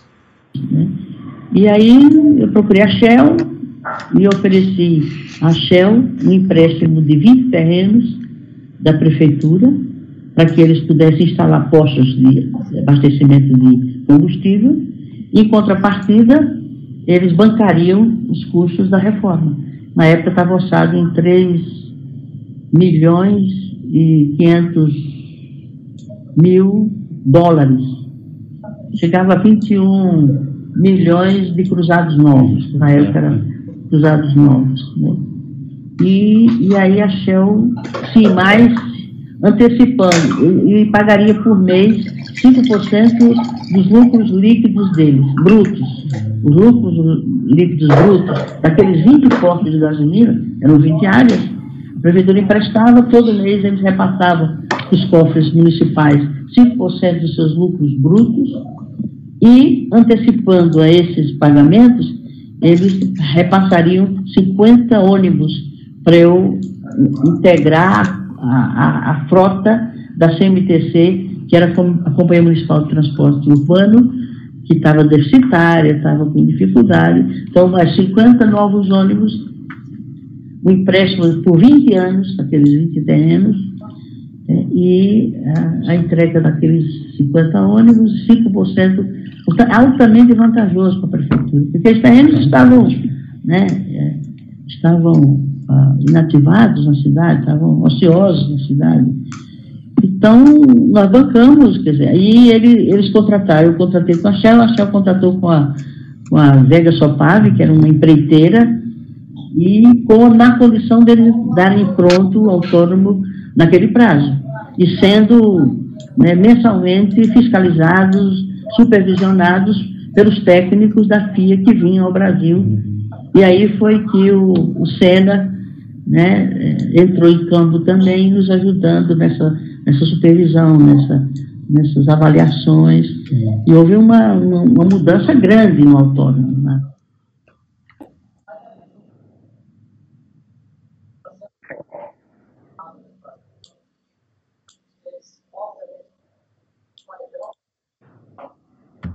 Oi, oi, tamo lá, tamo de volta, tamo de volta. Opa, agora sim, já liguei meu microfone, desculpem, desculpem. Então, uh, deu para ver, né? Uma negociação muito engenhosa, cede terrenos para a Shell, a Shell paga a, a, conta aí e tal, faz essa merda e vamos, vamos que vamos.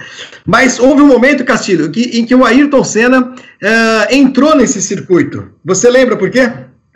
Lembro. O Bernie Eccleston chamou o Senna para olhar a pista, olhar as reformas durante a realização. Uma boa parte já estava sendo feita. Ele simplesmente foi lá, junto com o Bernie, e sugeriu a bendita da curva S, o S do Senna, que acabou ficando, se tornando, vamos dizer, uma, um dos trechos, vamos dizer, emblemáticos do novo traçado de Interlagos. Tal. Isso ficou para sempre, eternizou, então, o design que o Senna deu, e se tornou, sem dúvida nenhuma, um ponto-chave do circuito de Interlagos desde então. É a, presença do Senna, no S do Senna ali, ficou para frente. O autódromo chama-se José Carlos Passe, nós temos a reta Emerson Fittipaldi, que é a reta de chegada, né, ou de largada, e temos o S do Senna. Dessa forma, os três pilotos estão ali homenageados no circuito de Interlagos. Aliás, você, você deve ter lido aí o, o, as matérias da época, é, a curva não se chamava S do Senna, né? A gente não se referia a ela como S do Senna. Era o S no fim da reta dos boxes, era horroroso. Era um S, é, era um só S, né? Era, era simplesmente o S. É, eu lembro, o, o Senna, na verdade, acabou se tornando quase que um fiador daquela obra, né? quase que um, que um garantidor daquela obra, a figura pública, né? o rosto, o grande herói, o grande personagem por trás daquela obra. Então, noves fora questões políticas, e havia, claro, gente que apoiava Erundina, e, como sempre, havia gente que achava que dinheiro público ou dinheiro de parcerias, o que ela fez ali nada mais foi do que uma parceria que hoje é chamada de PPP, né, parceria público-privada. Ela fez uma parceria e conseguiu viabilizar a reforma do autódromo. Mas, é, é, noves fora toda essa questão política, a presença do Senna como grande fiador da obra, como alguém que estava lá e, e fazia questão de encarnar esse personagem, né, de colocar o capacete, de ir lá vistoriar a obra, e colocava ali a mão no queixo e falava ali com o engenheiro, e oh, faz por aqui, vai por ali tudo mais e tal, é, é, é, ajudou muito nessa, nesse clima que se criou positivo para a reforma do autódromo e até para que tudo acontecesse tão rápido, sem grandes percalços, é, numa das reportagens que eu li, o Balestre é, elogiava o serviço que foi feito em, em Interlagos. Ele falava, é, por exemplo, do centro médico que foi erguido em Interlagos. Ele diz: olha, esse centro médico aqui em Interlagos é um exemplo para o mundo todo. Gostaria que é, pessoas, organizadores de grandes prêmios pelo mundo, viessem ver o que foi feito aqui em Interlagos. Isso, de novo, em três, quatro meses. Quer dizer, é, foi um trabalho muito bem feito. A prefeitura correu todo mundo fez a, fez a sua parte e o Ayrton Senna foi a grande é, foi ali o grande fiador dessa, dessa obra por lá. E se o Senna era a favor, quem seria contra, né, Castilho? É, eu, nessa época, eu já entrevistava o Senna com uma certa regularidade e, e antes de que se tivesse dado, vamos dizer, o start, o início das obras, o Senna realmente ele estava preocupado de, de ele naquela fase da carreira dele, já na, né, já como ídolo, já como campeão mundial, ele ah, bastante preocupado e assustado com a possibilidade de, de repente, o Brasil não ter mais grande prêmio, entendeu? Porque ele entendeu perfeitamente. Se o Rio não faz, se não vier para São Paulo, era uma vez, entendeu? E ele uh, tinha interesse, obviamente, para ele era importante ter um grande prêmio aqui, como brasileiro, entendeu? Não é uma, nem uma questão de patriotismo, era uma questão prática. Ele precisava, ele precisava ter uma base aqui, era importante para dar continuidade à carreira. Não que isso fosse fundamental para ser campeão de novo, mas ele, ah, eu acho que ele apostava nisso também como uma base, entendeu? Então, daí o envolvimento dele. Ele foi várias vezes a Interlagos durante o processo de reforma. E tinha aquela coisa de correr em casa, né? De querer correr em casa. Né? E aí, e aquela obsessão, e o Senna, é, que a palavra obsessão é muito usada quando a gente descreve o, o, comportamento do Senna ao longo, ao longo de toda a carreira, ele tinha as suas obsessões, e uma delas é, se tornou ganhar uma corrida, primeiro correr em casa, né? Correr em Interlagos, ele que era uma cria do cartódromo de Interlagos, mas como o Flávio destacou ali no começo, nunca tinha corrido de carro no autódromo, nunca tinha disputado uma prova no autódromo, né, que ele foi do kart direto para o automobilismo europeu. É, e daí depois veio a obsessão por tentar ganhar uma corrida em, em Interlagos. Né, e, e bem, quando formos falar da corrida em si, acho que muito dessa obsessão, dessa, dessa, dessa coisa de sentimento é, é, de ter sido tão afoito para vencer uma primeira corrida em Interlagos é que deu no que deu nessa prova em 90. Mas o Senna botou na cabeça, colocou na cabeça que queria correr em Interlagos, e aí ele fez o que era possível para que aquele autódromo ficasse pronto, que estava ao alcance dele, claro. A gente vai lembrar da corrida já já, mas Castilho, a gente viu nessas imagens que estavam uh, rodando uh, enquanto a gente falava, uma das imagens mostra uh, ao fundo, sobre um cavalete, um desenho grande do autódromo, eh, do traçado, com um outro, uma outra opção de traçado. Uma opção que, na minha visão, é, eu acho que é a que deveria ter sido adotada, é, porque o Interlagos tinha um problema, que era a freada do retão, não tinha área de escape, não tinha onde fazer área de escape, e a curva do sol, que era um negócio quase suicida para os carros de Fórmula 1, com tanta pressão aerodinâmica como naquela época, né? Mas era uma, um traçado que mantinha a curva 1, mantinha a curva 2, fazia uma chicane na, na, na, no final do retão, né? Uma chicanezinha, e entrava para a ferradura e aí pegava o miolinho. É, e esse, esse projeto acabou não vingando, né, Castilho? Esse projeto acabou não vingando. Na verdade, tinha esse e o projeto que acabou. Aliás, muita gente ainda tem dúvidas sobre o que foi feito. O que foi feito é que havia uma necessidade de uma reforma grande estrutural no autódromo, porque a última corrida uh, de Fórmula 1 em São Paulo tinha sido em 1980, né? 78 80. Rio, 79, 80 em São Paulo, e 81 voltou para o Rio e ficou até 89. Então, eh, era uma década. Então, os carros da Fórmula 1 já tinham mudado muito, uh, não havia muitas opções de desenho, e, uma, e, uma, e um detalhe importante, a Fórmula 1 precisava circuitos mais curtos para que os carros passassem um número maior de vezes em frente das arquibancadas. Um circuito de quase 8 quilômetros, o carro passa e ia levar um tempão para passar de novo, tal. Era bom, não sei o quê, mas a curva do Sol, por exemplo, é aquilo que você falou, era uma curva meio inviável para a evolução dos carros da Fórmula 1. Então, havia essa possibilidade de fazer essa, fazendo essa junção ali na ferradura, ou então essa que acabou vingando para muita gente, o circuito ficou despersonalizado, descaracterizado. Mudou, realmente. Aquilo foi uma, um desenho que tinha, durou uh, de 1940 até 1990. Foram 50 anos do, do, do 40, 30 anos do autódromo. Então, durou muito tempo aquilo lá. Então, as pessoas estavam acostumadas com aquele desenho que foi de 1940 até 1990, portanto, há 50 anos, tinha morrido. Mas, na verdade, o circuito atual, para os pilotos que vieram depois, ele é sensacional. Eu só vejo elogio para o traçado de Interlagos. Eu não vejo ninguém reclamar do traçado. Ele alterna a curva de alta, de baixa, ele tem uma, uma distância razoável, os carros passam várias vezes em frente da arquibancada, quando uma prova que é muito disputada, como foi do ano passado, por exemplo, você tem,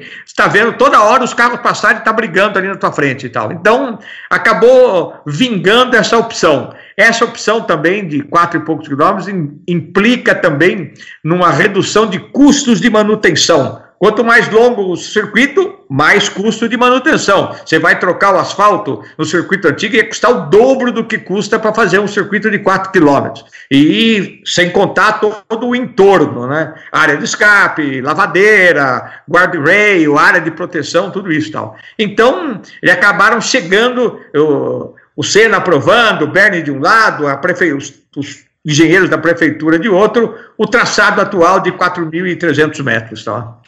E no primeiro dia, na quinta-feira, choveu para burro. Tinha... Manhã, choveu de manhã. Eh, tinha goteira no, no, box, foi porque a obra não tinha sido, digamos, testada ainda, né? Geralmente, quando você faz um negócio desse tamanho, é preciso um evento teste, mas não deu tempo de fazer nada. Vamos lá, vamos, vamos, vamos correr.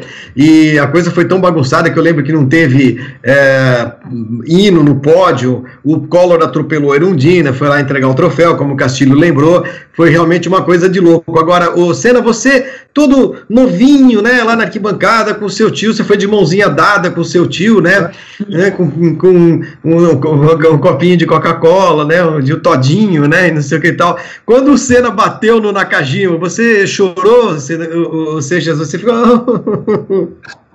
não, não, não, não chorei não, Flávio, é, chorei... É, em 86 na Copa do Mundo e chorei acho que um pouco depois na Copa de 90. Teve Copa aquele ano, né? Teve 90. Mas é, não, com a Fórmula 1 não chorei não.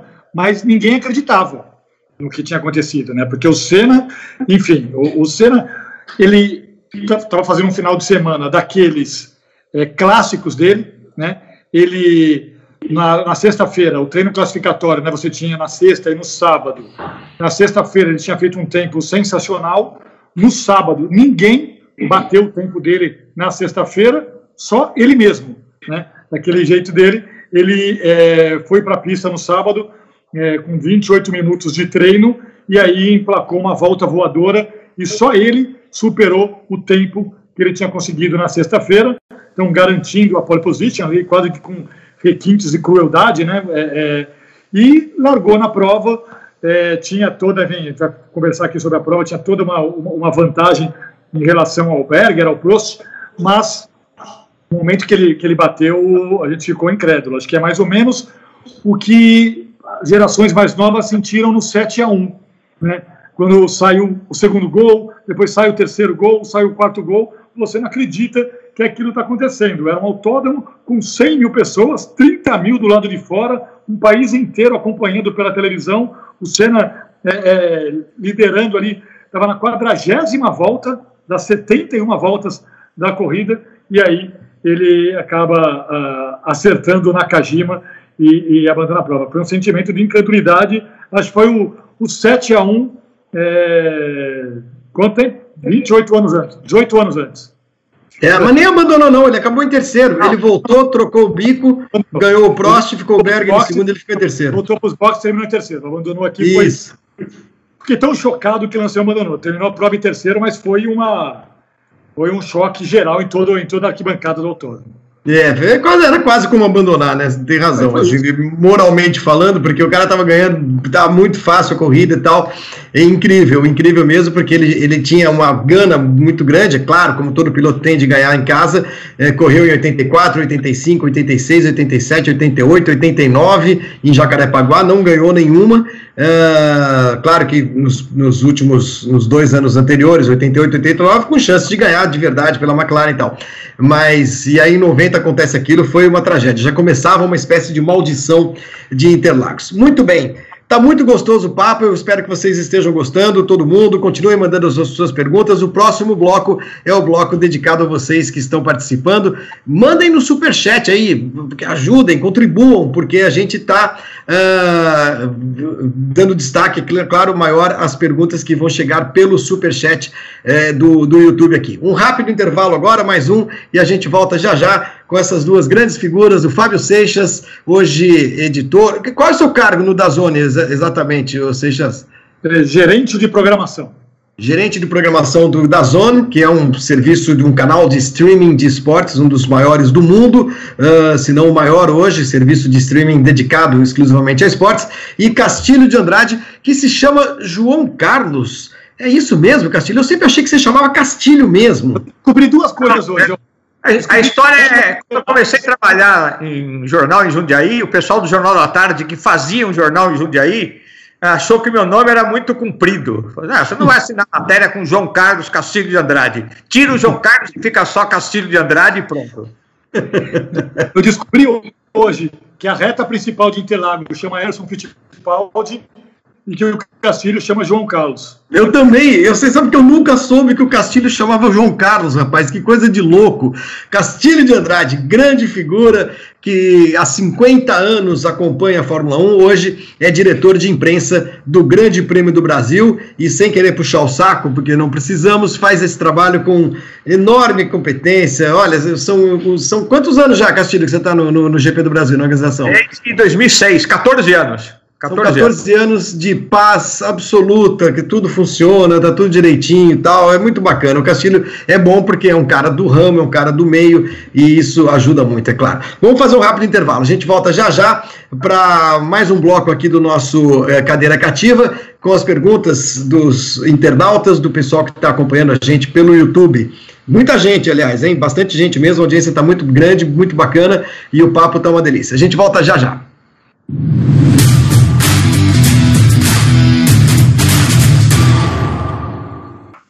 Muito bem, estamos de volta com o Cadeira Cativa, hoje recebendo, nesse primeiro programa da nossa, da nossa série, recebendo Fábio Seixas e Castilho de Andrade, jornalistas esportivos especializados, ambos com largas, vastas passagens em coberturas de Fórmula 1 também, uh, entre outras coisas, né? Ô Castilho, você Vamos fazer um pouquinho, antes de eu vir, eh, cair nas perguntas aqui dos internautas, vamos fazer um, um, ah, um, um Esta é Sua Vida.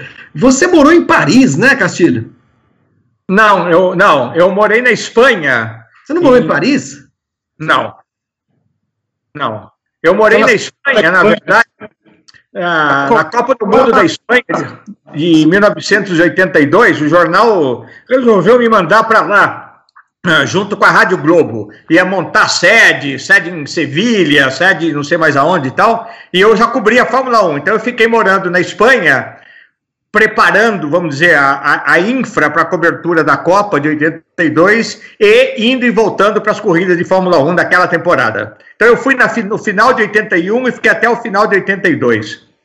Então, eu, eu, realmente eu tinha certeza que você tinha morado em Paris. Eu não sei se você passou algum período grande em Paris, talvez por conta de algumas coberturas de Fórmula 1. Sim, você sim, fala sim. francês fluentemente, né? Não, eu, eu, eu, na verdade, eu usava mais ou menos no, nas primeiras temporadas que eu cobri, década de 70, já dividia com o Reginaldo. Primeiro eu ia junto com o Reginaldo, depois ficava um pouco caro, comecei a dividir a cobertura com ele. Ah, Aí eu ficava muito em Paris. A gente tinha alguns amigos, o Álvaro, que trabalhava com algumas revistas da Abril, Chico Júnior, que era uma figura muito engraçada, que também escrevia para Auto Esporte Brasileira tal. Então a gente tinha lá um, um grupinho de brasileiros tal. Então eu ia muito para lá. Mas morar mesmo foi em Madrid. E você, Seixas, morou em Londres.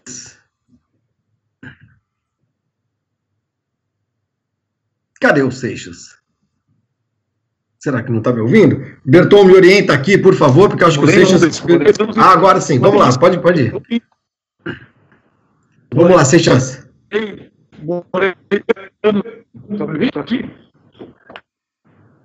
Deu uma travadinha, deu uma tra... Oi, agora sim, Seixas, vamos lá. Eu morei, morei dois anos em Londres. Foi experimentar a, a, a moleza que era a vida dos repórteres europeus cobrindo a Fórmula 1. Que todos eles passavam a vida espantados com a gente quando a gente chegava num, autódromo, porque a gente toda semana ia para a Europa, voltava para o Brasil, ia para a Europa, voltava para o Brasil, ia para a Europa, voltava para o Brasil.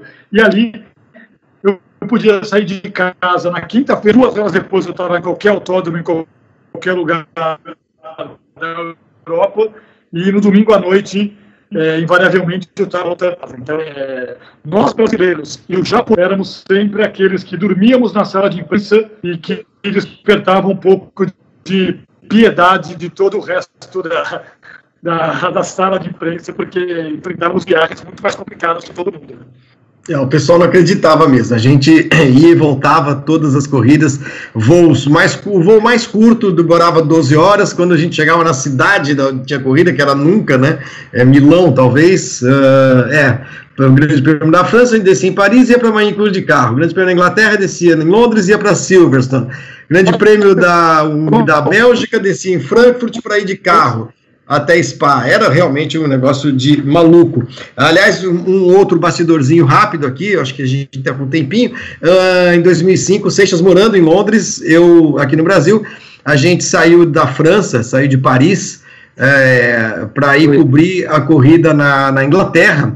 Uh, inclusive, eu fiquei alguns dias Gente, eu vou contar isso aqui, eu vou contar, eu vou contar, eu vou contar isso daqui.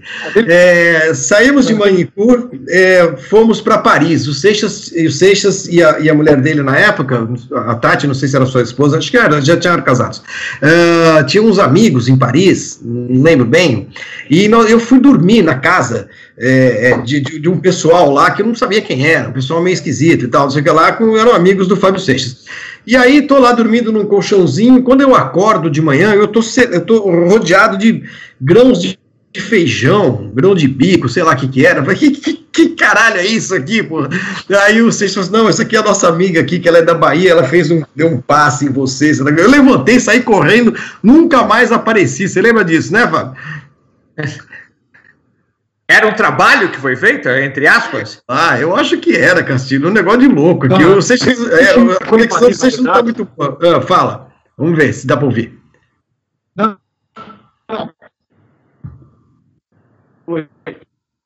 Eita, infelizmente. Vamos fazer o seguinte, Berton. É, eu sei que o Berton está ouvindo a gente. Tira, corta o, o microfone do Seixas, refaz a reconexão, refaz a conexão com o Fábio, para que a gente possa ouvi-lo direitinho. Sede da Olimpíada de 2012. É melhor, vamos fazer, vamos refazer essa conexão. É verdade, não foi entre uma corrida e outra, não. A gente estava em Paris, é exatamente isso. Era o dia da escolha dos Jogos Olímpicos de 2012. e Paris era uma das cidades candidatas, acabou perdendo para Londres. A gente vai refazer a conexão com o Fábio, ele vai contar essa história. Eu sei que a amiga dela, de, dele me encheu de sal grosso em volta, Castilho. Eu, acordei meio assustado. Falei, o que, que é isso, rapaz? Mas de repente você ficou abençoado. Pode ser, né? mal não fez, viu, Castilho? Pode ter certeza que mal não fez. Vamos ver se o Seixas está de volta. Tá, tá ouvindo agora, Seixas? Não tá. Não voltou ainda. Vamos lá. A gente já, a gente já vai é, voltar com o Fábio Seixas. Vamos aproveitar então, daqui a pouco a gente conta essa história em detalhes. O Seixas já está de volta, mas a gente já conta essa história em detalhes. Deixa eu só é, é, é, é pagar aqui as, as, perguntinhas das pessoas. Ô Seixas, estamos te ouvindo bem? Então, eu estava lembrando aqui que a Vamos gente lá. ficou em Paris, só para lembrar, a gente ficou em Paris naquela ocasião, porque ia ser a escolha da cidade sede da Olimpíada de 2012. E as concorrentes eram Paris e Londres. E a gente ficou em Paris porque Paris era a grande favorita. Todo mundo achava que Paris ia ganhar aquela, aquela parada.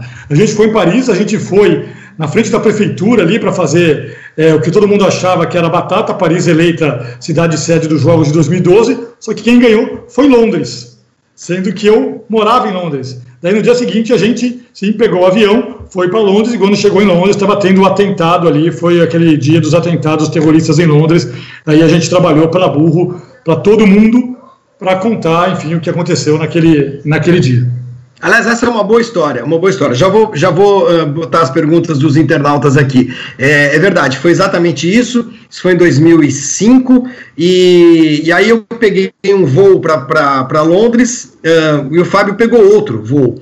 E quando eu cheguei em Londres, eu estou no aeroporto. Ouve essa, Castilho. Depois eu queria que você, se você tiver alguma história parecida viajando é, para cobrir Fórmula 1, seria legal ouvir de você também. Eu estava descendo no aeroporto de Heathrow, e quando eu vejo numa televisão, daquelas televisões que ficam uh, penduradas né, no, no, no, nos corredores e tal, eu vejo um, uma tarja vermelha, um ônibus, um double-decker escrito Breaking News London Under Attack. Falei, gente, o que está acontecendo? Aí eu fui acelerando o passo, fui acelerando o passo, parei na frente de uma televisão. Bom, tinham explodido duas bombas uh, no metrô de Londres, mais este ônibus, esse double decker, que foi explodido também, né, num ataque terrorista, a cidade foi sitiada totalmente. E a gente estava lá, era uma quarta-feira, a gente ia para Silverstone. Era uma quinta, quarta ou quinta-feira, a gente estava quinta-feira. Quinta-feira. A gente ia para Silverstone. Mas assim, é gozado como é o Instituto no Jornalista, e eu acho isso bacana para contar para vocês nesse dia do jornalista, né? É, eu peguei o telefone, mandei uma mensagem, um SMS, ou telefonei, não lembro direito para vocês, falei assim: me encontra. Ele ia chegar num outro voo, mas mais ou menos no mesmo horário. Me encontra na Hertz. E que a gente vai para Londres. E aí ele chegou, assim, já estou sabendo de tudo. A hora que ele me encontrou, pegamos o carro e fomos para Londres. A gente esqueceu a Fórmula 1 esqueceu a Fórmula 1. Nós dois trabalhávamos para a Rádio Bandeirantes na ocasião, além dos jornais, para quem a gente sempre trabalhou, e naquele momento é evidente que aquele episódio se impôs a uma corrida de Fórmula 1, ainda mais em 2005, que ganhava só a Ferrari ganhava, se bem que aquele ano não foi a Ferrari, quem ganhou foi o Alonso. Mas a gente passou lá o dia e entramos no ar ao vivo em 500 todas as rádios, rádios do país. Todas as rádios, mas aí, aí tocava o telefone assim, alô, aí assim, alô, aqui é, é Valdeci, da Rádio Clube de Macapá, você é Flávio Gomes, professor, você está em Londres, né, tô, então vamos lá, vamos entrar no ar, e entrava no ar, aí tocava o telefone, pô, era possível, Alô, Fábio Seixas, aqui é fulano de tal da Rádio Educadora de Passo Fundo. É, você pode entrar no ar? Entrávamos no ar. A gente passou o dia fazendo boletim de terrorismo nas rádios do Brasil inteiro. Foi uma coisa é, horrível, evidentemente, mas do ponto de vista jornalístico é inesquecível, sem dúvida. Você passou por alguma dessas, nessas viagens, Castilho, de acontecer alguma coisa e você ser deslocado para uma outra cobertura? Ah Aconteceu quando. Mas, mas não da Fórmula 1. Quando eu saí dos Jogos Pan-Americanos de Porto Rico em 79, a viagem era via Miami. Quando chegamos em Miami, estava chegando junto o.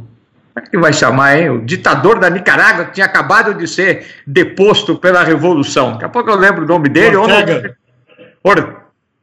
Não, o Ortega foi o que assumiu, o Sandinista, é. foi outro, é, eu vou lembrar também. Tá bom.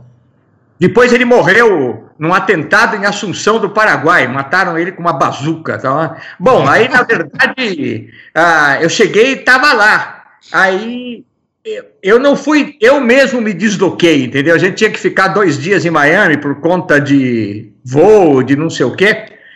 Aí nós fomos para frente da casa dele, já tinha um grupo de. Tinham as barreiras, a gente se apresentou como jornalista, eu estava com o Dir Cunha, que trabalhou comigo no Jornal da Tarde, também tinha ido cobrir os Jogos Pan-Americanos, e aí a gente ficou na frente da casa, ele mandou chamar um ou outro jornalista americano, e eu mandei um bilhete para ele, de frente da casa dele. Ah, eu sou bababá, entrevistei você várias vezes, tudo mentira, nunca, tinha nem visto ele, sabia direito quem era. Tal. E ele mandou entrar. Aí a gente fez uma entrevista, foi muito bom. O, jor, o jornal, o Estadão deu uma foto minha perto dele, porque eu gravei com ele para a Rádio Globo, que na época eu trabalhava. Então foi sensacional, entendeu? Aquilo foi uma coisa de louco, tal. Você entrevistar um ditador que caiu no dia seguinte na, na mansão dele em Miami e tal. Mas a minha viagem melhor foi a primeira que eu saí do Brasil, junto com o Wilson Fittipaldi, o Barão, eu estava meio nervoso, nunca tinha saído da América do Sul para cobrir corrida na Europa, já era uma coisa meio louca. Primeira coisa que faço quando faço a alfândega, eu quebro a máquina de escrever. Minha maquininha por, derruba lá no chão, amassa inteiro. O Wilson, que era uma grande figura, o Barão, chamou o Emerson e os dois ficaram desamassando ali. Não é que os dois conseguiram fazer ela funcionar, pelo menos naquela cobertura. Foi sensacional, né? Sensacional, espetacular. Máquina de escrever, máquina de escrever, jovens, é uma impressora que imprime quando você vai digitando. Isso aqui, tá Flávio, ó, ó, vamos lá, vamos lá, essa aqui. Mostra aí, deixa eu ver. Deixa eu ver a sua aí, deixa eu ver a, a, a máquina que o Seixas tem aí. Ah, que era, coisa mais linda. Era tá vendo só? Essa. Muito essa é uma letra, Seixas, uma Olivete? É, Olivete, né? Essa é uma Olivete Letter. É uma Olivete Letter essa da sua, né? Essa é uma Olivete Letter aqui, ó. Era igual, é um era parecida com essa. É um é clássico. pequenininha. Aí. Eu vou abaixar aqui, olha, vocês estão vendo ali atrás do meu lado, ali, vermelhinha, ó. Aquilo é uma Olivete Valentine, que tem a mesma configuração que essa, Seixas, mas ela é uma peça é, de design que foi criada por um, por um designer alemão tem até uma dessas no Museu Jorge Pompidou, lá em Paris. É uma das figuras, peças de design mais uh, consagradas aí e tal, não sei o quê. É. Bom, gente, era o Anastácio, é... era o Anastácio Somoza, tá? Que ah, o, o Somoza, exatamente, exatamente. O filho dele chamava Tachito. Sensacional. Na casa junto com ele. Que coisa maravilhosa, Castilho, que história. Olha só, uh, perguntinhas aqui então do pessoal. Eu vou registrar alguns nomes e vou também passar algumas perguntas para vocês. Uh, o Rodrigo Lamonato que mandou para a gente. De, olha, esse negócio do superchat, que para mim é uma coisa nova, as pessoas que mandam uma graninha aqui para o site, para o nosso canal, para ter as suas perguntas lidas e ter um destaque. Eu acho muito bacana isso, é uma forma de a gente oferir alguma receita é, nesses tempos tão bicudos, né? O Rodrigo mandou R$18,90. Muito obrigado, Rodrigo. É, ele diz o seguinte: Seixas, guardar dinheiro em tempos de hiperinflação e confisco deve ter sofrido. Bom, você já não tinha, você não tem dinheiro hoje, naquela época, muito menos, né? É por, é por isso que eu não consegui comprar o ingresso, né? Por isso que eu, eu tive que precisei do meu tio para conseguir chegar. Mas eu vou procurar, Flávio, eu tenho esse envelope guardado, é, se não me engano, é Cruzados, ou Cruzados Novos, enfim, acho que, acho que era Cruzados o dinheiro na época. E tem ali, semana a semana, no envelope, era um envelope daqueles que de via aérea, lembra? Que tinha é, ali, é, verde e amarelo ali em volta todo do envelope, tinha um papel colado com todos os meus depósitos semana após semana e, e para conseguir comprar esse ingresso, realmente, Rodrigo, era, a hiperinflação não me ajudou não. e se não fosse meu tio, não estaria aqui hoje contando essa história. Bicho, no dia de manhã você guardava 100 dinheiros, cruzeiros, sei lá o que, que dava para comprar dois, dois pãezinhos. À noite só dava para comprar um, era um negócio de louco.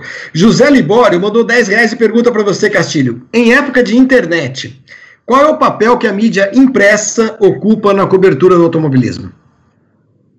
Olha, a, a imprensa, a, a, os jornais, que ele quis dizer, de modo geral, a revista, eles dão, vamos dizer, um peso, eu acho eles dão um. Ah, é aquilo que fica para você pesquisar depois, é o arquivo, é o peso analítico da imprensa escrita. É claro que, do ponto de vista de informação, ela perdeu espaço para a internet, mas eu acho que ela dá estofo para cobertura. Isso não é só de Fórmula 1, isso vale para qualquer coisa. Ah, eu ainda, uma coisa que sai no, no, jornal, no New York Times, tem muito peso, tal, mais do que sai num site que não tem um jornal por trás, tal. Então eu acho que isso talvez mais ou menos, resumindo, é o que eu penso da diferença entre o que é publicado pela imprensa escrita e o que é publicado apenas na internet, que ela é mais ah, volátil, vamos dizer. Às vezes ela some, você nem lembra mais do que aconteceu. É isso mesmo, há uma certa solenidade na palavra escrita mesmo, e isso é, quem trabalhou em jornal e revista sabe, sabe muito bem. E quem lê jornal e revista. O Murilo Melo mandou cinco mangos aqui para nós. Flávio, como era Interlagos na época da Fórmula 1 sem mimimi? Muitas diferenças do paddock da década de 90 com o atual? Muitas, muitas diferenças. Eu peguei a eh, Fórmula 1 de 88 a 2005 e, e tenho feito corridas esporádicas nesses últimos 15 anos. Uh, Fábio, tua primeira corrida foi 98, Seixas? Minha primeira foi 97. 97, Isso, Nürburgring. foi. Não, não, não, minha primeira coisa, não. Eu cobri o GP Brasil em 97 ah, tá. e depois tá. a minha primeira fora foi Nürburgring naquele mesmo ano. Então você pegou final dos anos 90, pegou o início dos anos 2000 e, tá, e acompanha agora, porque você também tem ido uh, nos últimos anos a Interlagos. O Castilho pegou todas essas décadas. Gente, a diferença é brutal mas é uma diferença que acompanha as diferenças que a gente, que a gente observa no mundo, né? É, em tudo. Eu acho que o futebol também era diferente, a Olimpíada também era diferente, o acesso às pessoas era diferente, era, era, era outro, as coisas eram menos uh, formais, menos. Não é nem formal. A palavra que eu costumo usar, as coisas eram menos corporativas, digamos assim, né?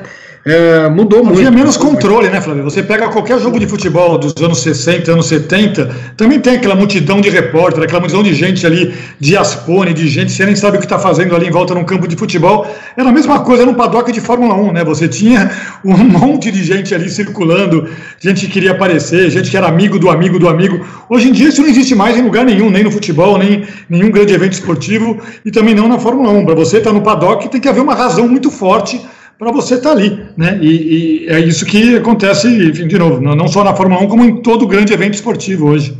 É, é impossível é, imaginar é, zoeira como eu e o Fábio já chegamos a fazer na Fórmula 1, é, zoar mesmo. Sim, a gente, por exemplo, eu e o Seixas, Castilho, mais uma inconfidência. Eu e o Seixas, a gente vivia junto, para cima e para baixo, a gente dormia no mesmo hotel, pegava o mesmo carro, ia nos mesmos aviões e tal, e, e trabalhava na mesma rádio, a gente era obrigado a ficar junto, fazia os boletins e tal, não sei o quê. Aí o, tinha uma turma da, da Fórmula 1 que achava que a gente era viado, que a gente era um casal. Né? Aí um belo dia, eu e o Seixas resolvemos desfilar pelo paddock de mãos dadas, entendeu? Você imagina alguém fazer isso hoje? É claro que assim, as pessoas que, que nos conhecem sabiam que nós não éramos um casal e, e, e se cagaram de dar risada, se mijaram de rir, foi, foi uma barata. Mas imagina hoje, com aquele formalismo todo, é impossível pensar essas coisas, né, Seixas? Eu, durante um tempo eu imaginava isso. Sim, eu sei. Ai, mas você acha mesmo? mas não é, Seixas, é, é difícil imaginar esse tipo de coisa hoje, esse tipo de zoeira e o grau de, de, de uh, intimidade que a gente tinha com outros colegas mesmo, de outros países, né? É isso, de pegar o carro e colocar o carro na pista, né? Quantas uhum. vezes a gente não saía do autódromo, pegava o carro no estacionamento do autódromo, da gente olhava ali, não tinha ninguém vigiando, e a gente, opa, puf, colocava o carro na pista e dava uma volta na pista. Na pista onde tinha treinado a Fórmula 1 na, naquele mesmo dia, ia treinar de novo no dia seguinte, e a gente ia para sentir aquele gostinho, pô, a gente trabalhava com aquilo, trabalhava que nem uns loucos, a gente ralava pra caramba. O que, que custa pegar e dar uma voltinha aqui com o, o Fiat Punto lá que a gente tinha alugado é, é, baratinho e, e, e, curtir um pouquinho. Né? Então, é, até isso a gente conseguia fazer antigamente e hoje, se você entra ali, aí acho que também você leva um tiro de bazuca. Né? Hoje em dia, é, isso é completamente é, impensável. Mas eram os pequenos prazeres que faziam tudo valer a pena. Seixas, em qual setor você ficou na corrida de 90? Pergunta o Rodrigo Lamonato. Então, não vou lembrar o número, porque acho que até essas os, as letras ali dos setores mudam tudo mais, mas era exatamente no S. Tanto que, falei isso no começo aqui, o André de Césares, ele rodou na largada, para variar, ele escapou ali da largada e foi ali com tudo no final da reta, e foi uma chuva de brita. E caiu uma brita no meu colo. É, é, e eu devia ter guardado aquilo ali. Tem algumas coisas que eu guardo. É a brita dele. Quer ver? Vou, vou, mostrar um negocinho aqui. Tem, tem uma pequena relíquia aqui, quer ver? Vamos lá, pega lá a relíquia, porque isso é muito bacana. Ó, Esse tipo de coisa isso aqui, é não, é- isso, isso, aqui não é a brita, mas sabe o que é isso aqui? Ah. Isso aqui, quando o Schumacher ganhou o primeiro título dele pela Ferrari, na comemoração, ele estourou champanhe no pódio, e daí, como ele sempre fazia, ele jogava o champanhe para os mecânicos. Só que os mecânicos ali embaixo furaram. E a garrafa se espatifou no chão. Em qual corrida foi, Seixas? Desculpa, eu não, eu não, peguei. Foi no título do Schumacher, o primeiro título do Schumacher ah, com tá. a Ferrari. Tá, em 2000. E, em 2000. É, a garrafa espatifou no chão. E aí eu estava lá do lado dos mecânicos e peguei e guardei um pedacinho. Do, então isso aqui é um pedaço daquela ah, garrafa de ah, champanhe do, do, do, Schumacher, do primeiro título do Schumacher com a Ferrari. Então que são as coisinhas, é, são as coisas que a gente vai guardando, é, as relíquias da, da, da, nossa carreira e tem uma pequena relíquia aqui na minha, na minha estante de casa. Porra, é demais isso. Olha isso, Castilho. Você tem, você também tem um, você tem algumas tranqueiras também assim, Castilhinho? Não, tenho máquina de escrever, uma Hermes Baby que eu roubei do Reginaldo Leme. toda cheia de, de colante nela tal. Essa que é a principal relíquia que eu trago, né? Que já é uma grande relíquia. Eu, por é exemplo, tenho um relíquia. pedaço, eu tenho um pedaço da Lotus do, do Martin Donnelly, uh, que se espatifou em Jerez da Fronteira num treino de sexta-feira, um acidente horroroso, o carro ficou totalmente destruído. Ele ficou dentro do, do ele ficou amarrado ao banco uh, no meio da pista, só, só, só, se via ele, o carro todo. E poxa vida, é o que o Seixas falou, né? É, imagina fazer isso hoje. Eu saí correndo da sala de imprensa em 1980 89, isso. E fui para o meio da pista para ver o que estava acontecendo. Eu cheguei a, a, a, poucos metros dele, uh, quase junto dos paramédicos, porque a, a, sala de imprensa era mais perto do que os caras da ambulância conseguiam chegar. E, e aí tinha pedaços de Lotus para todos os lados. Eu peguei uns pedaços de Lotus, eu tenho até hoje guardados os pedaços amarelos desse carro é, é, do, do, Martin Donnelly que parou de correr. Depois daquilo, dizer, ele chegou a voltar a correr, mas nunca mais em alto nível. Foi um acidente muito, muito, muito impressionante. E entre outras coisas que eu tenho também de Fórmula 1. Uh, ah, mais uma perguntinha aqui, o Murilo Melo. Essa aqui acho que a gente já respondeu, Murilo. Na memória afetiva de cada um, qual foi a melhor corrida que já acompanharam em Interlagos? Castilho foi o Grande Prêmio do Brasil de 75, né, Castilho? Exatamente. Vitória do Zé Carlos Passe. Primeira dobradinha brasileira na Fórmula 1. E do Seixas, ele contou, foi o Grande Prêmio do Brasil de 2008, a vitória né, do Massa e a conquista do título uh, do Lewis Hamilton é a mesma minha. Eu acho que é difícil imaginar alguma coisa tão gigantesca. Uh, gente, nesse finalzinho de programa, uh, eu tenho mais um trechinho aqui da, da Irundina, só para a gente fechar, amarrar ah, cortou? Ah, cortou, acabei de ouvir que cortou. Eu ia amarrar um pouquinho a, questão do Grande Prêmio do Brasil em Interlagos, em 1990, mas era um trechinho da Erundina falando apenas, e eu acho que vale aqui a menção, uh, mencionando, dando crédito ao Piero Ganser, uh, pai da nossa querida, queridíssima Bárbara Ganser, que participou ontem do Fala e Fala, e foi um programa divertidíssimo. Então fica aqui também um beijo para a Bárbara, o Piero já se foi, é, mas foi um cara muito, muito, muito importante nessa, nessa volta da Fórmula 1 a São Paulo. A última pergunta do Superchat, o Rafael Lima. Parabéns, Grande Prêmio, por tantas histórias agradáveis com grandes nomes do jornalismo. São esses dois grandes convidados que nos contam.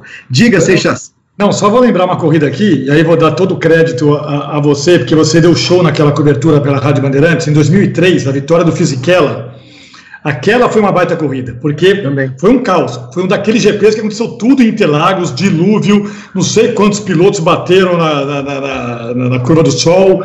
É, e, e, daí, no final da prova, a gente teve aquele baita acidente com Alonso. É um acidente fortíssimo, violentíssimo com Alonso. E na hora da corrida, todo mundo. É, é, eu não lembro quem foi o piloto, acho que era o Raikkonen. O Raikkonen, que, foi segundo. Que havia é. cruzado em primeiro. Né? Só que você, na hora, sem consultar o regulamento, na Bandeirante, você falou assim: não, a vitória vai ser do Fisichella, porque duas voltas antes, porque tinha que voltar o, o, o resultado, né? Enfim, a, a, classificação da prova na antepenúltima volta. Né? E aí, quem estava liderando a corrida naquela antepenúltima volta era o Fisichella. E aí a vitória ficou com o Fisichella, mas foi uma coisa que foi uma corrida daquelas. É, é só recebeu, só recebeu a, a, o troféu é. no box depois, horas depois, né? Não, ele recebeu não, o troféu no semana seguinte, foi em Imola. ah, tem razão. Foi depois, foi no, é, tem razão. Né? ele só recebeu o Imola. Então, é, e na hora o Flávio chegou e cravou na bandeira. Então, quem ganhou foi o Fisichella por causa da antepenúltima volta, e, e, e, foi isso mesmo que aconteceu. Foi uma daquelas corridaças também de Interlagos que em 2003, um, um baita, um baita GP Brasil. Uma chuva danada, o, o, bateu o Alonso com o Weber, é, o, o Alonso, na verdade, o Weber bateu de Jaguar e o Alonso bateu nos pneus do Weber, foi uma, uma puta porrada, e o Fisichella tava lá sem trocar pneu ainda, lá estava em segundo, ele ia trocar pneu naquela volta, né, mas de repente desaba o mundo e, o, e a corrida foi interrompida com bandeira vermelha, de fato na volta anterior, que era a volta que teria de ser considerada, o Fisichella estava em primeiro, foi receber o troféu do Raikkonen apenas uh, no Grande Prêmio de San Marino, na prova seguinte, em Imola. Uh, muito bem. Gente, rapidamente aqui, antes de eu pedir para a gente fechar uh, em grande estilo, deixa eu só ver aqui mais um super chat, espera um pouquinho. Ah, não, eu tenho aqui, olha. Uh, Seixas, essa aqui não sei, rapaz, se a gente vai poder contar. Não sei, não sei se o, o público vai estar maduro para isso. Ah, vamos lá. O, o Vitor, a pergunta do Flávio Ailon.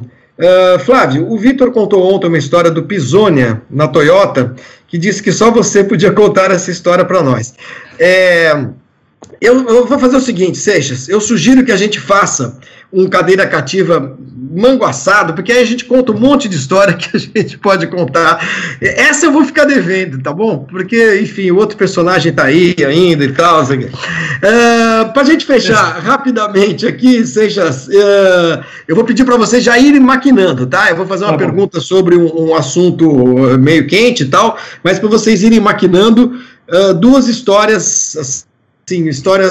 Aliás, Seixas, eu vou pedir para você contar uma em particular, que é de churrasco e manicure. Você já sabe do que eu estou falando. E o Castilho pensa numa grande história também que ele possa contar desses anos de coberturas de Fórmula 1. Mas antes disso, rapidamente, vocês acham que a Fórmula 1 virá para o Rio de Janeiro? Eu começo com você, Castilho. Antes de você responder, eu sei que você tem envolvimento com o Grande Prêmio do Brasil, em São Paulo, com a organização. Sinta-se à vontade para falar do assunto. Se você achar que não deve falar do assunto, é claro, fique à vontade.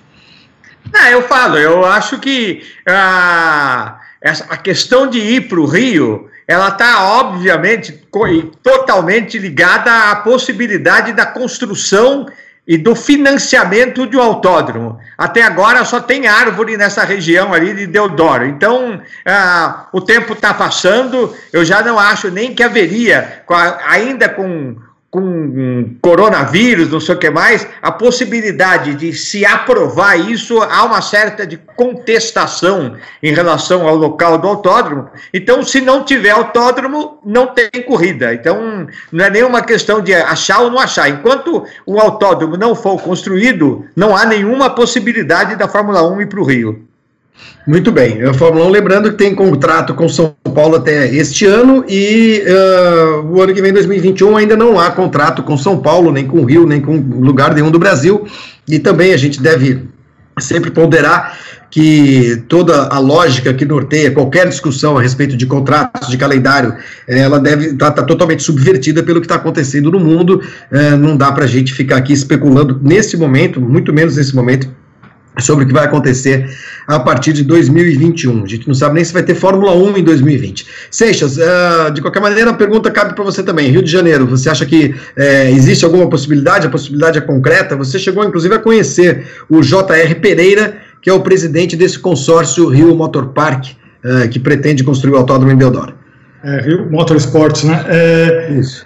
Eu não, eu não levo muita fé, não, Flávio. É, na verdade, está parado no INEA, com o Instituto Estadual do, do Ambiente. Tentaram, inclusive, agora, nesses tempos agora de coronavírus, é, emplacar ali uma votação via WhatsApp dos conselheiros para aprovar o EIA-RIMA, que é o Estudo de Impacto Ambiental, Relatório de Impacto do Meio Ambiente.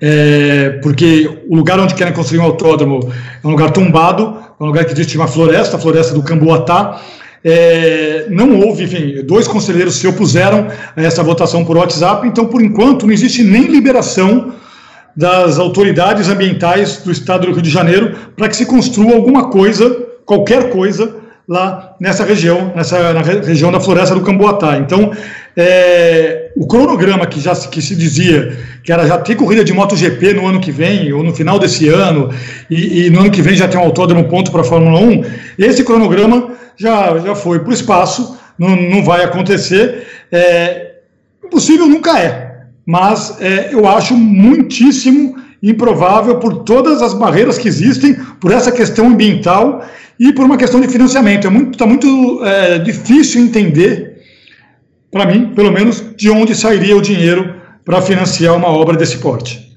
Uma obra que está orçada inicialmente em 697 milhões de reais, mas que no estudo de impacto ambiental que foi apresentado por esse consórcio, é Rio Motorsport, Seixas é, é, a holding, holding, enfim, é a matriz nos Estados Unidos aqui, é a subsidiária, digamos é, assim, que é das mesmas pessoas, é Rio Motor Park, é por isso okay. que a gente vai sempre fazer um pouco dessa confusão, mas é, no, no, no estudo de impacto ambiental, que parece mais um memorial descritivo de construção de prédio, de, de enfim, de um empreendimento, ah, o valor chega a 960 milhões de reais, quase um bilhão de reais, e se fala num prazo de dois anos de construção. Quer dizer, é, enfim, nós estamos em março, é, o, o, o, é, são necessárias ainda audiências públicas, é, há uma entidade chamada SOS Camboatá que vai uh, contestar esse estudo de impacto ambiental, porque é um estudo muito dirigido a dizer que apenas essa área é a área possível de se fazer um autódromo e tudo mais,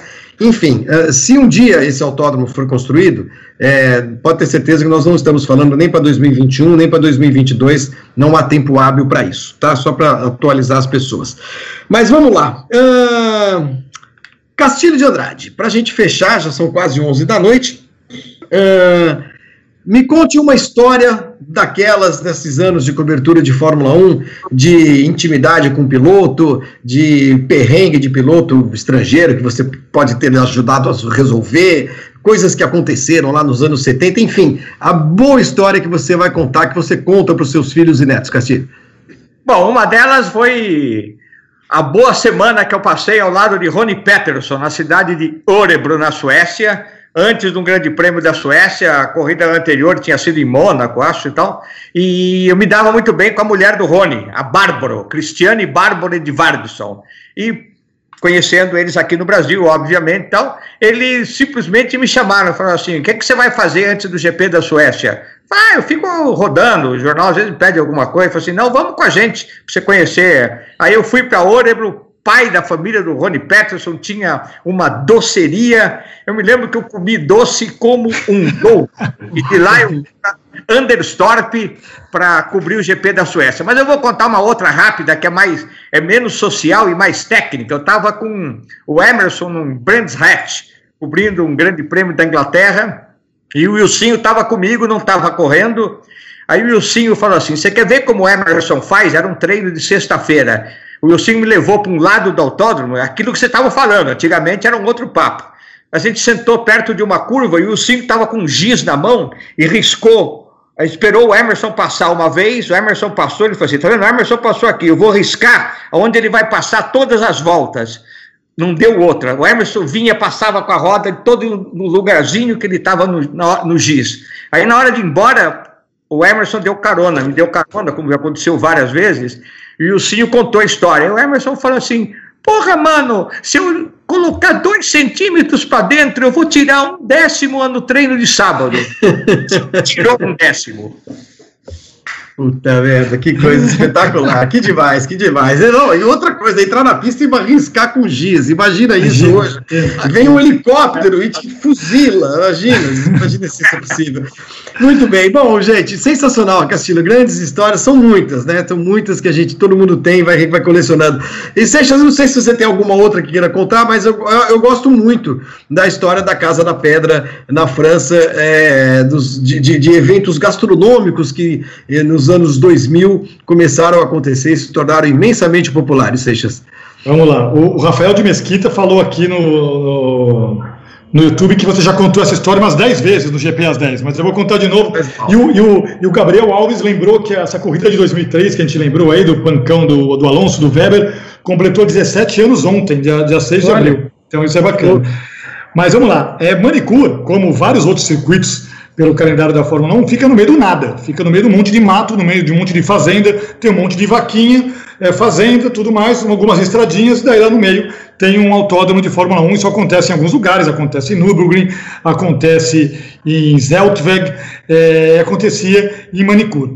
É, e aí a gente tinha um grande problema, um grande, que era onde ficar hospedado, e outro problema era onde comer, né? onde se alimentar, onde almoçar, onde jantar. O almoço a gente quebrava um galho porque a gente comia no autódromo, então a gente sempre ia lá mendigar comida numa equipe, numa outra, tal, era uma delícia ir comer na Renault, né? A Renault tinha ali pô, um tiramisu sensacional, quando o Trulli corria lá, tinha o vinho do Jarno Trulli, que era, era uma delícia tal, a gente tomava uma taça de vinho no almoço, e é, o problema, para se hospedar, a gente acabou cons conseguindo uma casinha ali que o Flávio conseguiu, era uma casa de um, de um casal de senhores ali franceses, como chamava a cidade? Varenne-Voselle, né? Varenne-Voselle, Varenne-Voselle.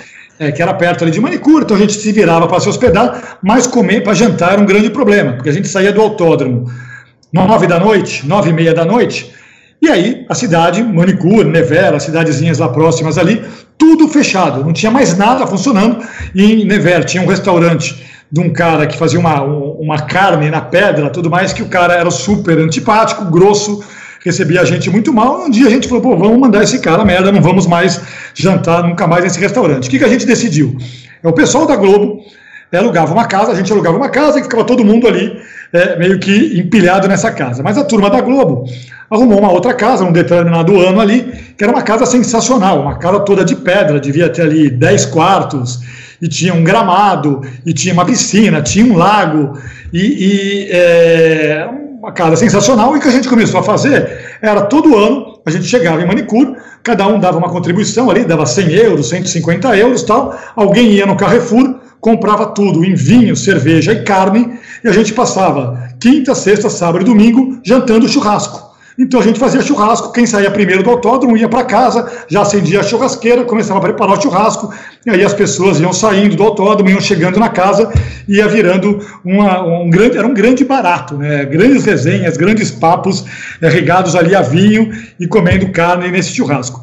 Acontece que o churrasco de sábado, a gente começou a convidar é, turma de fora, os gringos os repórteres estrangeiros, os nossos colegas, o outro pessoal da Fórmula 1, para ir ao churrasco de sábado. Então, todos os anos, no sábado, o churrasco ganhava uma outra dimensão, uma outra cor, porque apareciam ali os outros repórteres, enfim, e a coisa foi crescendo ano a ano. E foi crescendo tanto, ano a ano, começaram a aparecer pilotos, né? Até que um ano eu estou ali cortando uma linguiçinha, né, fazendo ali churrasco e tal, tô ali com a tábua cortando uma linguiçinha, daí aparece um cara do meu lado com um prato, eu vou servir a linguiçinha para ele, e era o Michael Schumacher. Né? Então, chegou o nosso, o, o, nosso churrasco cresceu de um jeito que o Schumacher começou aí no nosso churrasco virou a grande atração, porque Manicure não tinha nada, nada vezes nada. Então, para eles, qualquer. Devia ser um daqueles anos que o Schumacher já tinha conquistado o título, é, a oitava corrida do ano, e daí ele estava mais, é, enfim, querendo curtir um churrasco, tomar um vinho, fazia, fazia caipirinha também, né, Flávio? Enfim,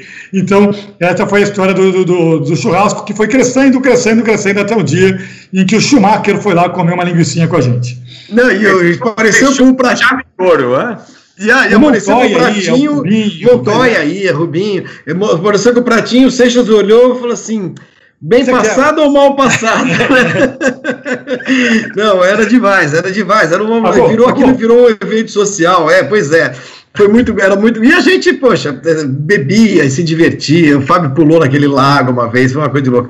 Gente, eu acho que já deu 11 h 05 nós estamos aqui. A gente poderia ficar realmente horas conversando. A gente tem. Faremos outras conversas, é claro. A gente tem muita coisa para lembrar, para contar. E então eu vou encerrar o nosso Cadeira Cativa, esse primeira edição. Acho que a gente estreou muito bem. Queria agradecer demais, demais, demais do coração, você, Castilho, você, Seixas, uh, pela, pela presença, pela paciência paciência. É, eu sei que está todo mundo vivendo um momento super tenso, é, delicado na vida pessoal, na vida profissional. Então, acho que está todo mundo é, vivendo um pesadelo que a gente nunca imaginou que iria passar por isso. Mas se a gente puder levar um pouco de alegria e descontração para as pessoas nesses tempos sombrios, é sempre muito bom. Castilho, muito obrigado, Castilhinho. Prazer foi todo meu e estaremos de volta brevemente na cadeira cativa outras vezes. Sem dúvida. Obrigado mesmo. Seixas, brigadão. Juízo aí, um abraço, beijo em casa, beijo para Camila, para as crianças. Fique bem, velho. Valeu, Flávio. Na véspera desse GP Brasil de 90, Portuguesa empatou em 1 a 1 com o Jimirim. Foi a estreia do Écio Pasca na direção da Portuguesa. Queria deixar isso aqui registrado com você. É, valeu, obrigado, grande abraço. Precisando é só chamar. Tamo aí. Até a próxima, valeu mesmo. Gente, muito obrigado pela presença de vocês todos aqui acompanhando a gente aqui no YouTube, é, nas outras redes sociais, nas outras mídias do Grande Prêmio. É, a gente não pode responder a todas. Um brinde, Seixas, valeu. A gente não pode responder a todas as perguntas, são muitas que entram, mas tenho certeza que eu fui lendo. Na medida que o programa ia acontecendo, eu fui lendo todos. Então, obrigado de coração a todos que participaram e que nos acompanharam. Grande abraço, uma boa noite a todos e até a próxima. Valeu, tchau.